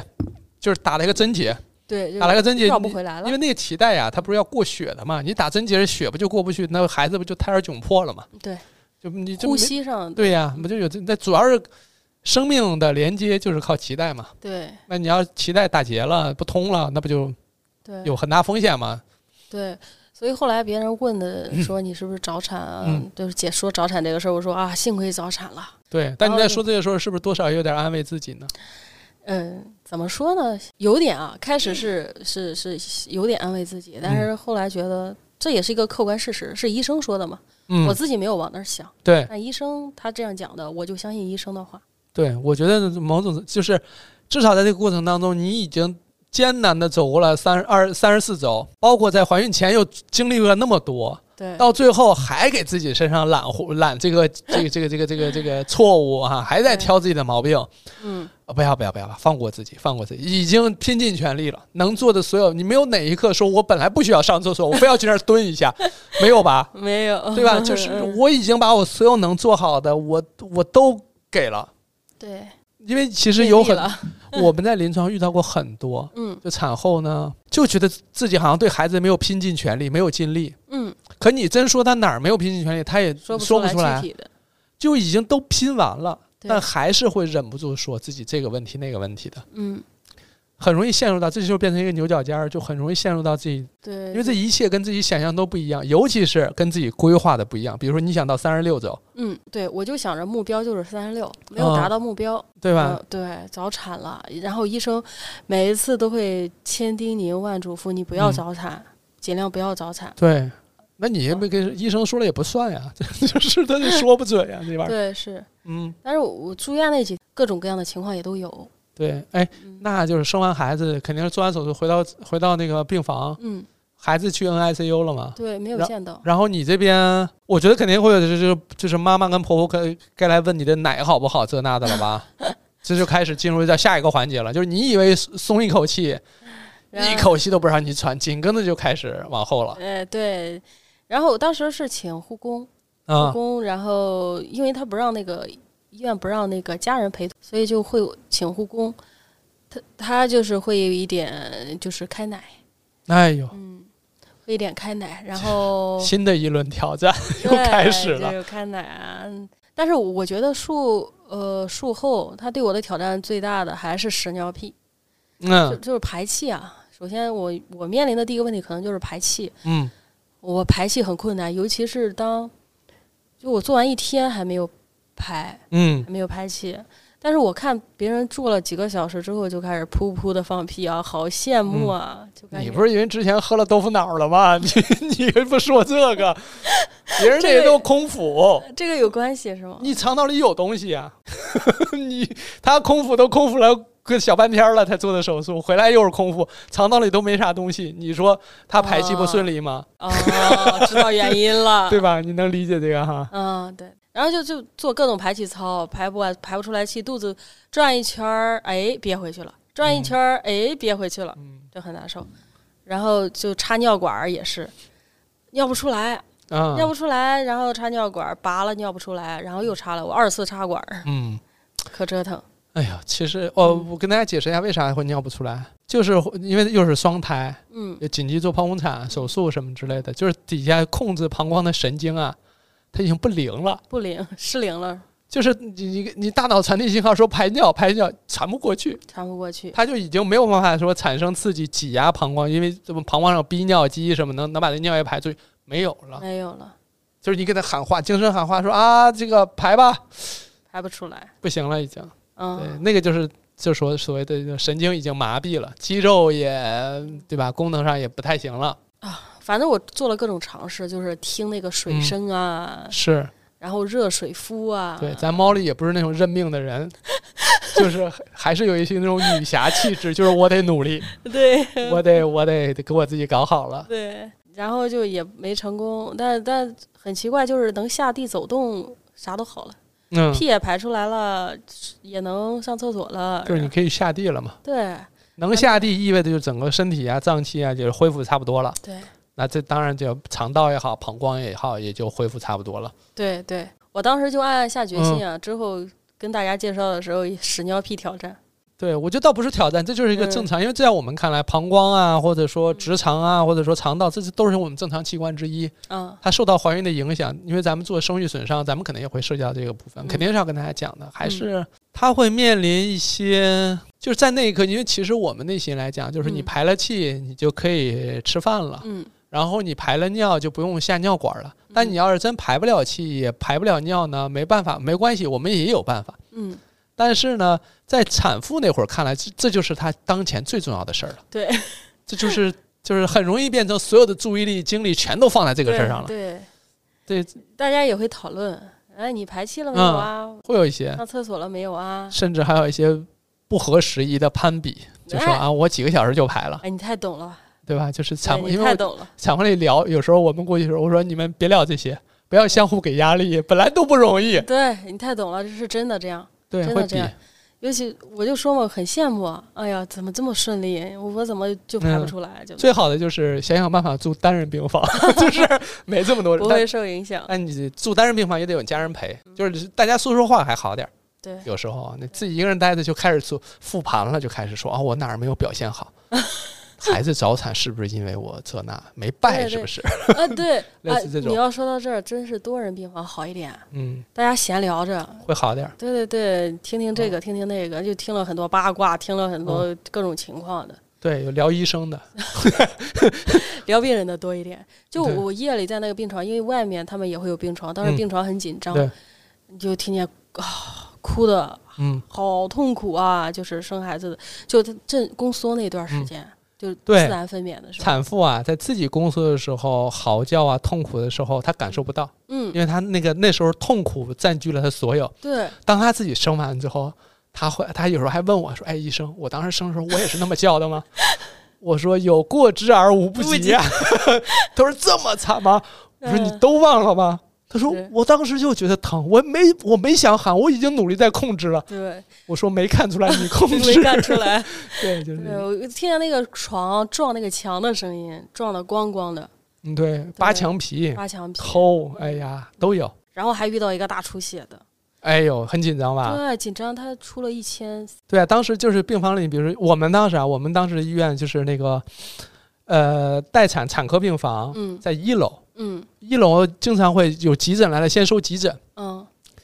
哎呦，那些 产妇在外边吓得呀，都害怕极了。真的。就他，他是那个胎盘，好像最后医生要手胎盘早，剥，对，不是早剥，就是胎盘植入，对紧太紧密了，嗯，胎剥盘不植下入来，，然嗯后胎盘植入就是它长到基层了，嗯是，长到基层它就是跟这个胎盘组织跟肌肉已经长到一块儿了，嗯那个感觉就像有人说说那个胎盘就是我们体内的这个肿瘤一样长的，嗯它就是野蛮的发展，它确实嗯胎盘植入它长到基层的样子，确实是相对来讲比较可怕的嗯，就是有的可能都从把都把子宫长穿了。是有的都都长到膀胱上去了，这个就很吓人了。当然，以后有咱们有再对有病例我们再讲 吧。对，嗯嗯，对，但是危险的点在于说，他没有意识到流血了，流那么多血，就是因为我们不是要排恶露嘛，嗯就是说完之后，当时医生会问会看，就是护士啊，或者说嗯会看你出多少，对，会，但对他一会儿就得来，先来掀开看一对，看掀，开看一看。对，但是当时是问他的时候就没有多少，然后掀开哦，整个床铺都湿了，哦，这个其实很关键一点就是流血啊，产妇其实感觉不到。感觉不到。对，所以我就印象很深刻，我觉对得好危险。我们有时候因为产后嘛，要要那个盖单子嘛，嗯，单子一掀开，哗，全是哦，对对对，就是哗啦，然后我们就赶快叫三线， 然后就开始了对，哎呦很紧急，啊。我们一想，就是你看，我想这个画面，就是开始想那个操作流程，嗯，就哪儿出血怎么去治疗，怎对，就是那个医嘱怎么开，护士怎么来，境外通路这儿要打开，对那儿要打针，对，我们想的都是这种嗯。产妇，你看她就，尤其是没有她，知觉，尤其是大量出血的时候，她嗯表情甚至是淡漠的。非常的淡定。嗯，所以你看，我们说从我的角度来讲，一直不断跟大家去讲这个生育损伤有这样风险那样的问题，但反过来你说有没有人？当然，现实生活还是有人选择生育哈，嗯，但我们还是要把这些问题讲出来，对对最好别遇上，对，但对你要小心，对吧？你这真要遇上了之后，就是多警惕一 点，知道就是这个过程它能出现什么但样的问题。咱们实话说，你真遇上之后，你说你啊也让没办你法说产妇能 干嘛？还不是医生来？对啊，你唉所以我说淡定点儿也好。是对，当场最淡定的，连医生都不淡定了，但是最淡定的就是产妇，就很产淡妇，定产因为产妇不知道面临什么。对就很淡定。对，这一刻就是，对，就所有的医医生护士忙作一团，产妇说怎 么谁对是我吗？ 是，对，那种感觉嗯、还有一个就是生了一个宝宝是九斤多啊，有有一嗯整个病房的人都去看呀。啊，胖乎乎。啊，对，就就很神奇，就就是在病房的啊遇到的一些事情。对我们嗯有时候这个，因为我就是产房，我们是值那个产房班的时候，我们第二天早上要给孩子要查体嘛。嗯，哎呦，那种我们遇到一个十斤多的，十斤多，差一点就十一斤了，哇，这这就是在那个一排小朋友摆在那车里，有一个就嗯巨大个儿，那个嗯包裹包的包的呀也很大， 就嗯是你就觉得明显这个就是不一样，它就很对大一坨，不就能叫很大一突出坨，它就是很突大出嗯很啊，突然后出那小孩腿也粗对，我肚都子去也大看，嗯，护士也去看啊，那然后脸也圆滚滚。是然而我们那个十快快十一斤那个孩子呀，嗯，眉毛也很浓。哦、 对，头发、头发、对眉毛都很浓，哎呦，我就嗯说你小子呀，你跟你妈遭多少罪？十是块十一斤，生的时候巨大而对痛苦的不行。对我们那个还是自然分娩、对我自哎，然生的，我们那个是剖的，嗯但是我跟你说，我印象就为啥记忆记忆这么深刻呢？嗯，跟产妇好说歹说要泡，她不行，她说要自己生。自己生。然后我们哇主任俩主任还是仨主任都去跟她劝去摸这个肚子呀，嗯说你这个至少得十斤，哇，你要自己生吗？嗯她说不行，我要生，我要生，我必须得生。不是说生对孩子大脑这那发育，嗯嗯我说这会儿啊，嗯就不要考虑这些了。先不是这个事儿，嗯孩子大脑或者什么上不上清华北大，这个嗯你后续教育的事儿。但这会儿嗯，你这么坚持可能够呛，对万一中间胎心不好掉下来，你怎么办呢？对，你还得顺转抛，你还得去那啥。对。但有时候咱们说，就我有一同事顺转抛抑郁了，因为顺转抛这件事情，就是嗯又违背了自己的预期嘛。对有，点情绪上会有点影响。反正我们那个就是那个巨大儿的那个，跟人说让人去抛，嗯，非常不情愿。不情愿。就是要自己生，就是是恨不得就是说我们将来孩子要上不了清华北大，就是因为你们医生让我们抛 的。我说巨大，这巨个大，这个真的风险很大中间要卡在哪儿，真下不来，嗯胎心又不好，你到时候怎么办？对我说你你你你看了吗？因为正好我们在那个产妇前一天有一个做了床呃床旁剖宫产，嗯就是在产床上，嗯胎心突然就不好了，就直接在毯子上就就铺了，就开始要麻醉下来做的，啊，做的麻醉，然后床旁做的剖宫产都来不及去那哦啊。个手术我说室你知道那几床那个吗？他说我知道。我说你看，嗯，确实这样。最后说那我跟家人商量商量吧。其实他家人早就决定要抛了。好了，就他。但是产妇是就她有她自己的坚持，这个时候哦肯定是尊重产妇嘛。你说到这儿有点感慨啊，其实我们其实应该最注意自己的身体。对，我那一们刻应该其实那最一刻，关心因为她整个孕期，她所有的重心都在孩子都上，在孩子那一刻她已都是经为了孩子对好，她已经扭不过劲儿，说我要考虑我嗯自己。她对有时候自己就是觉得嗯我的使命就是把他两个健健康康生出来，对，就跟我没关不我不重要。我不重要，对，就是你看，就是这种。有时候把自己放在不重要的位置上，我们也着急。就是作为医生啊，也着急，你考虑你自己啊。对对，所以你当时他的难点应该就是说，也是认为自己不不那么重突要。然跟他讲，你这么巨大儿生出来，首先裂伤是不可避免的，对，宫颈裂伤、阴道裂伤、会阴裂伤。嗯，你如果裂伤伤到，万一伤到什么直肠啊、膀胱怎么办？你后半生怎么弄？对，不行，我要我要自己 生，我要我孩子啊。最终结论，当然我们首先是要尊重产妇的意愿，嗯但同时呢，最终医生的决策就是患者跟家属达成一个统一的意见。嗯我们遵循一个统一的意见，就是你嗯咱们按照你们都统一了，我们那儿也统一了，OK，咱们就是共同去做，成为伙伴去解决这个事儿嘛。嗯，但是反正临床上的情况太多变了，是。哎，你说到那个生育损伤，我还嗯想到就是，我才知道妊高它会导致视力的问题。啊，视网膜脱落，嗯，就是我我的就是我那个病房有一个嗯是眼眼睛看不到，就他血压高到眼睛，是就是嗯眼压会增加嗯，视网视网膜脱落，哎，因为它不光是那个问题了，啊，它多的是其他各种各样的问题了，对就是什么 DIC 啊，所以我孕期那个产检要查眼底。啊，是要查眼底，不然我们嗯爱讲嘛，就是你高度近视也不建议顺产嘛。嗯，对，包括呃孕期的高血压是非常危急的，就是嗯你只要一血压高了，立马高位就给你打上了。对对对，我然后们就你是高血高然血压的多。对，然后有时候咱们说的那个直白点儿，就是有些产妇、孕妇吧，来医院产产检完之后，以为就都高高兴兴回家了，嗯，没想到直接给摁医院不让走了，家属送东西过来，你今儿不能出院了。是是是，我们病房就有。哎呦，产妇气的对呀！，产妇说我就是来做个胎心监测的，啊，我没事儿对，我不想在这儿。啊、你我说你没事儿当然很好，但你一旦有事儿，我就有事儿 了，就是我，我可能就不行了，是我把你对放走的。对对，我们就有，就是过来做胎心监测的，不让嗯走了，对，血压高。非常不理解。嗯，他理解不了这个事儿。对我孕期都好好的呀，为啥？对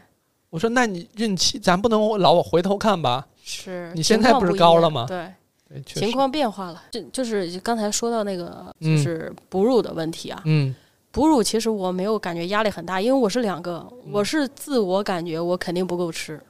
啊，嗯一开始心理建设，对我就没有给对自己压力，因为很多妈妈她这个恐惧的事情就是自己奶不好，哎，哎呦，我喂不了孩子，我哎呦，对我就不是好妈妈了。对对对对，哎，好妈妈这个标准我真的太有话说了，嗯， 就是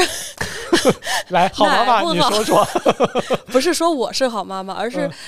很多时候我们对好妈妈的标准，就嗯包括你刚才说的那个喂奶，你这个奶量要足，孩子长得胖胖的，长得嗯各项体别体质都很好，因为现在嗯到这个阶段就变成了通过评价孩子好不好来判断妈妈好不好了。对我曾经遇到评价就是，孩子拉屎拉屎了，嗯就挺臭的，我就反应了一下，哇、真臭。嗯，然后嗯再说我，哎，你是孩子的妈妈，你怎么会觉得屎臭呢？孩自己孩子的屎为什么觉得臭呢？因为它是我屎啊， 就是我就我当时就还反应很迅速，嗯我就说我说他我即使再是他妈妈，那屎他就是屎，他不是肉味儿啊，嗯他也变不成肉味儿啊，嗯，就是我，所以我就说对好妈妈的标准就是屎你都不能说臭，因为是自己的孩子。嗯，这确实对，确实，然因为后我我我有听过说那个妈妈说这个我们孩子的这个屎啊有股奶香味 儿，我有见过这个，我呃我说理那解不了，那不应该是，如果是这样的话，那肠道多少还是有点问题，对，那说明消化的不好，对，所以脱离了健康这个标准 对了是吧？对对是，哎，嗯，还有什么好妈妈标准？好妈妈标准，嗯，我我就是我照顾孩子的时候，虽然我缺乏经验啊，嗯但是我会尽自己所能照顾。就比如大家讨论的时候，那我就说，我说那我是不是照顾的也挺好呀？嗯嗯，然后他就会说：“你是他妈妈，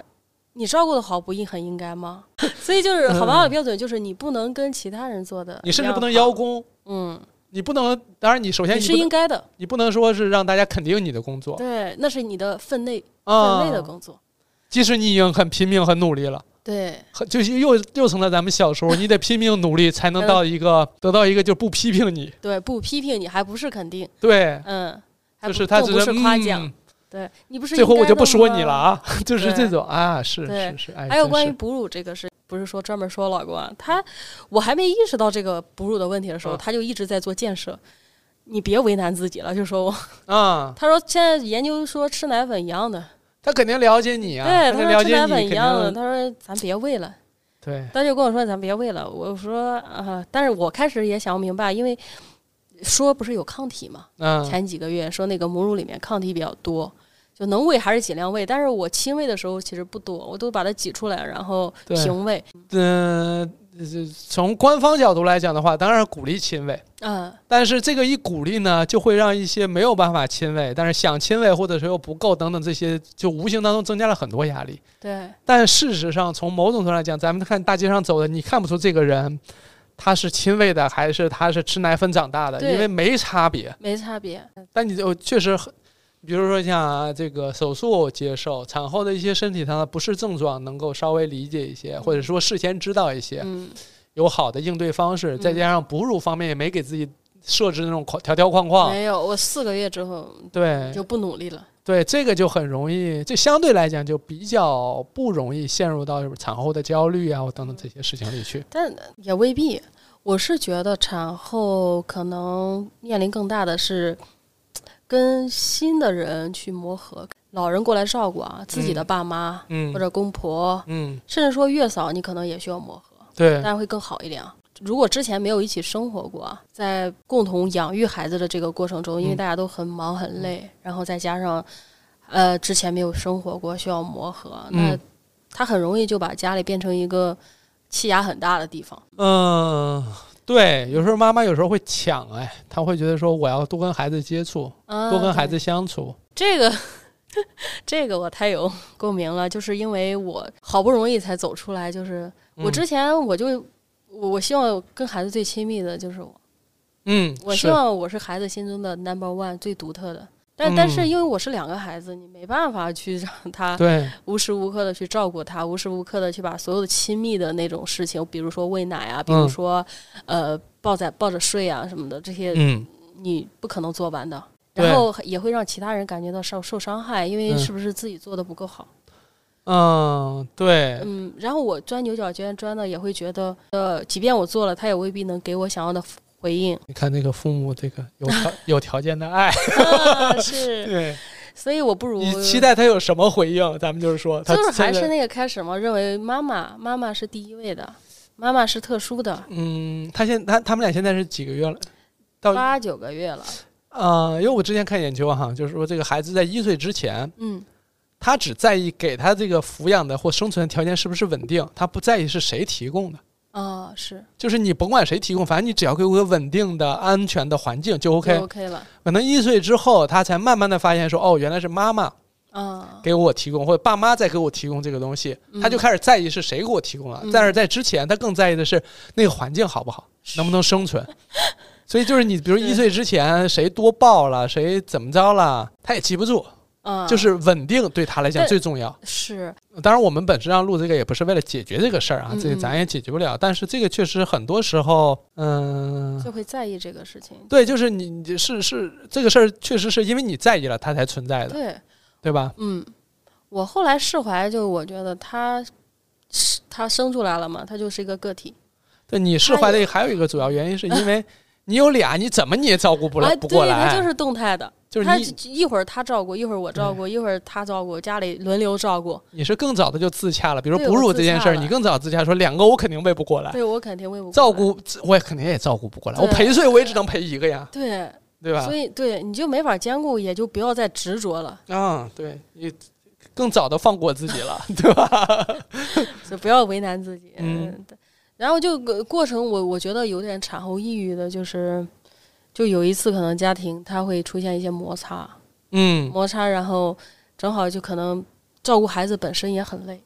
那当然。嗯、很累，就压力也很大。就是、哎，这个累吧，是全家都会累。啊，对，就是休息也不够，嗯，然后你会像陀螺一样从头到晚，从头忙到晚，嗯就是都没有停下来的时间，因为有可能他吃了喝了拉了睡了，嗯，就需要不停的，尤其我们还是两个，对，然后就。就是在家里会发生一些口角、一些矛盾，嗯然后就我就因为别人的一句评价，然后崩溃了。崩溃了，就是因为说话嗯赶话说到那块儿，就说你不是也没跟孩子洗过衣裳吗？因为我们家有洗衣机，嗯那孩子的衣服都是放到洗衣机里洗，嗯，他的本意是想证明对我很好，就照顾的很好，就是这也没有活儿我我们都干啊了，也对没让你对干对啥活儿对，你怎么这么呃委屈或者什么？当然，原前面有很多原因很复杂，咱们嗯就不说啊。就是一就是顿积压，积压到这儿了。对对对对嗯对，就说到这句话，我我都崩溃了，就是感觉接受不了。他就是又是可能又是对一个好妈妈的评价，啊，你拿我跟一个洗衣机比，不 是？我就但就是、嗯我能我能理解你那个心情，嗯，我是冷静之后才分析嗯出来的，就他可能是在证明对我好。对。嗯当时那个情况下，但我当就时你的感觉更像是又把自己放到一个好妈妈的框架里对了。他会在贬低，对，对本身本来就已经觉得自己多多少少有点亏欠，对这儿不好那儿不好的，你还说你还说提这个，不就显得我更不是好妈妈？对我我我就能唯理一解崩溃那一次，啊然后大概是嚎啕大哭了半个小时，不要再哎，那那个时候来你老公没有来安慰你，或者安说慰他，来安慰不住了，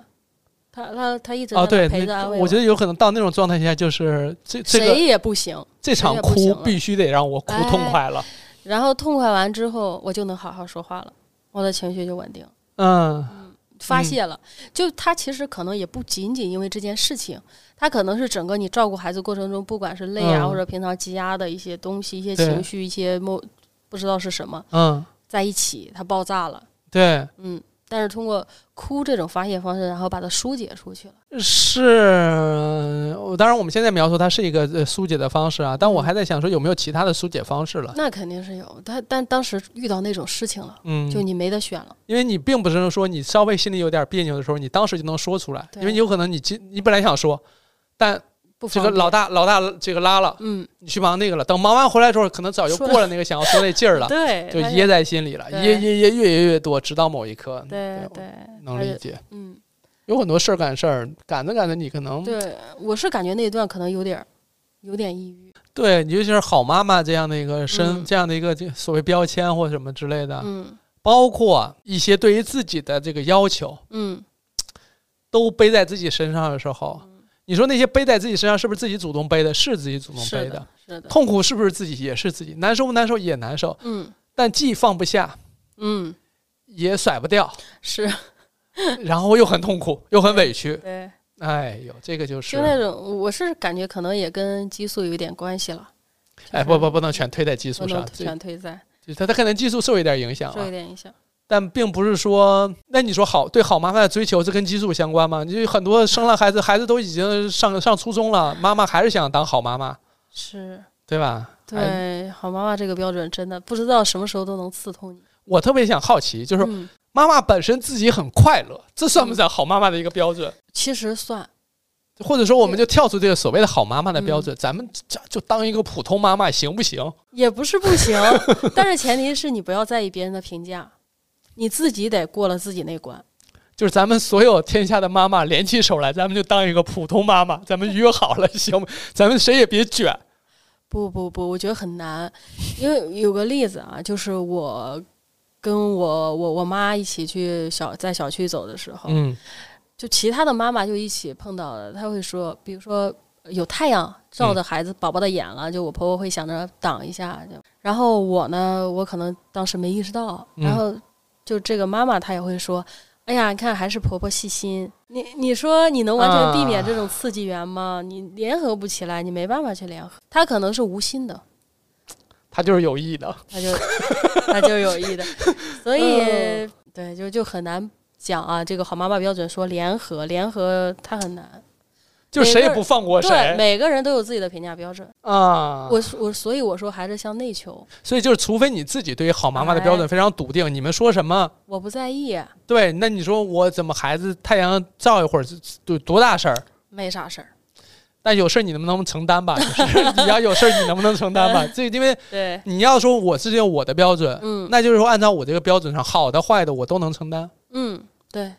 对吧？我结果全收。对啊。但当我说这个按照我的标准那个结果我承担不了的时候，那咱还是遵循人家都推崇那个标准吧。对对，就对这在这个过程当中，尤其尤其是你建立自己的标准的时候，这个过程当中会有无数次动摇。嗯，对，我觉得一般如果是妈妈的话，她一定是为孩子考虑很多的，她不会说故意的让孩子受伤害或者怎么样。哎，你就说到这个核心的点，就是说我没有任何一刻是故意不说，我就让我们孩子晒，对，就让他摔摔倒，对我就让他找茬。对没有任何一个妈妈是这样的，对对对对，对吧？所以就是对你都要一定要弄清楚，你对孩子的底色肯定是爱，嗯，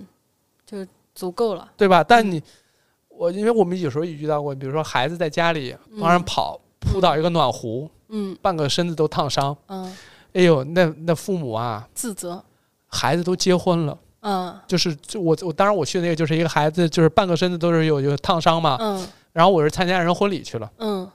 父母台上就是致致辞，嗯，还在说这个事情。还说这个事儿过不去，还说说这个说这个女方啊，这个就是没有嫌弃我儿子的身上的烫伤，我现在想起来觉得都对不起。嗯，他仍然他这这个这这一辈子过不了这个坎儿，过不了，对，就不是好妈妈，嗯没有没有没有照照顾好好孩子。对，那你要过不了这个坎儿，那真是那这个事儿就难了，这一辈子就是枷锁，卸不下来。哎呀，总之两个小家伙现在八九个月，嗯， 嗯、希望这两个小家伙的妈妈是快乐的。啊，对，嗯妈妈快乐，家里才能快乐。啊对，啊吧就是嗯家里快乐不快乐，当然是这受很多因素影响，比如收入什么 的。但是妈妈快乐很重要，嗯妈妈快乐很重要嗯，因为孩子在一个相对轻松松弛的环境里长大。咱们不说他们是不是能够快乐成长，他们要快乐成长的前提是母亲很痛苦、苦大仇深、很很很艰难的生活。嗯那我觉得我我也没有必要这么说，对，所以我会对更加倾向于妈妈的快乐、松弛的、轻松的生活可能会是更重要的一个因素，因为在大多数时候，妈妈是才是家里的核心嘛。嗯，哎，我们今天聊的还真是，我觉得挺好，渐入佳境，越聊越好。你有有没有发现？？嗯，嗯，然后我们昨天商量，就是我们聊就不要弄大纲了。所以中间嗯我们肯定会涉及到一些聊聊跑偏又拉回来的情况，对。这就是没有大纲带来的结果 惊喜啊然后我俩人就是觉得这样能接受，能接受对，其实还好，行吗？好行，嗯，今天天这个虽然是采访嘉宾，嗯，但我很显然肯定是我话多， 我一个人自己录习惯了，主要是也不是呃主播嘛，我是你我是是嘉后宾期好吗？你是嘉宾好吗？你这会儿就开始往后期上嗯这个靠 了，我就 赶紧，嗯，行吧？你感觉怎么样？我感觉嗯挺好啊，嗯，我没有感觉很紧张，你感觉我紧张吗？还好，后面好好很多。嗯前面聊工作那会儿稍微有一点 点，后边因为聊到孩子、聊到生育这嗯件事情的时候，那就是完全百分之百是你自己的体验，啊你对只就需要是你啊只需要准确的说出来你的感受就好了。这个没有对任何人可以评价你，或者说，因为那就是你你的呀，你独有的。对，所以它就就是个人的，对，所以我我当然，我们昨天聊天也是希望 Molly 能够在很多地方、很多场合能放对自己松的一点，价值更笃定，嗯她更笃定、更相信自己，她就才能放松下来了。嗯，当然，我们不能一直这么说啊，好像是一个时时刻刻很紧绷的人。Molly 也不是那对样的，你们也能听出来。我这也是你录过最长的播客了吧？啊，对，你感受最应长的了，感受应该也还我们应行，该有两个小时了。两个半小时。哇当然，我们看看剪一剪能剪到多久吧。行有需要剪掉的吗？我我现在可能回想不一下，你回头再回听吧。行，嗯，嗯，好，行吧，那我们这期就到这里，感谢大家的收听，也再次欢迎 Molly 加入我们当个事儿播客这个团队。嗯，我们的这个两员大将，一 个一个是我，一个是他，是不是有点不太谦虚？ 你就俩大将，你你还你还咋谦虚啊？就俩人了，你还谦虚成啥样的呀？嗯，嗯，行，总之就是我们希望未来能生产出更多的内容给大家，嗯，好，好吧？那我们下期再见，拜拜。嗯，拜拜。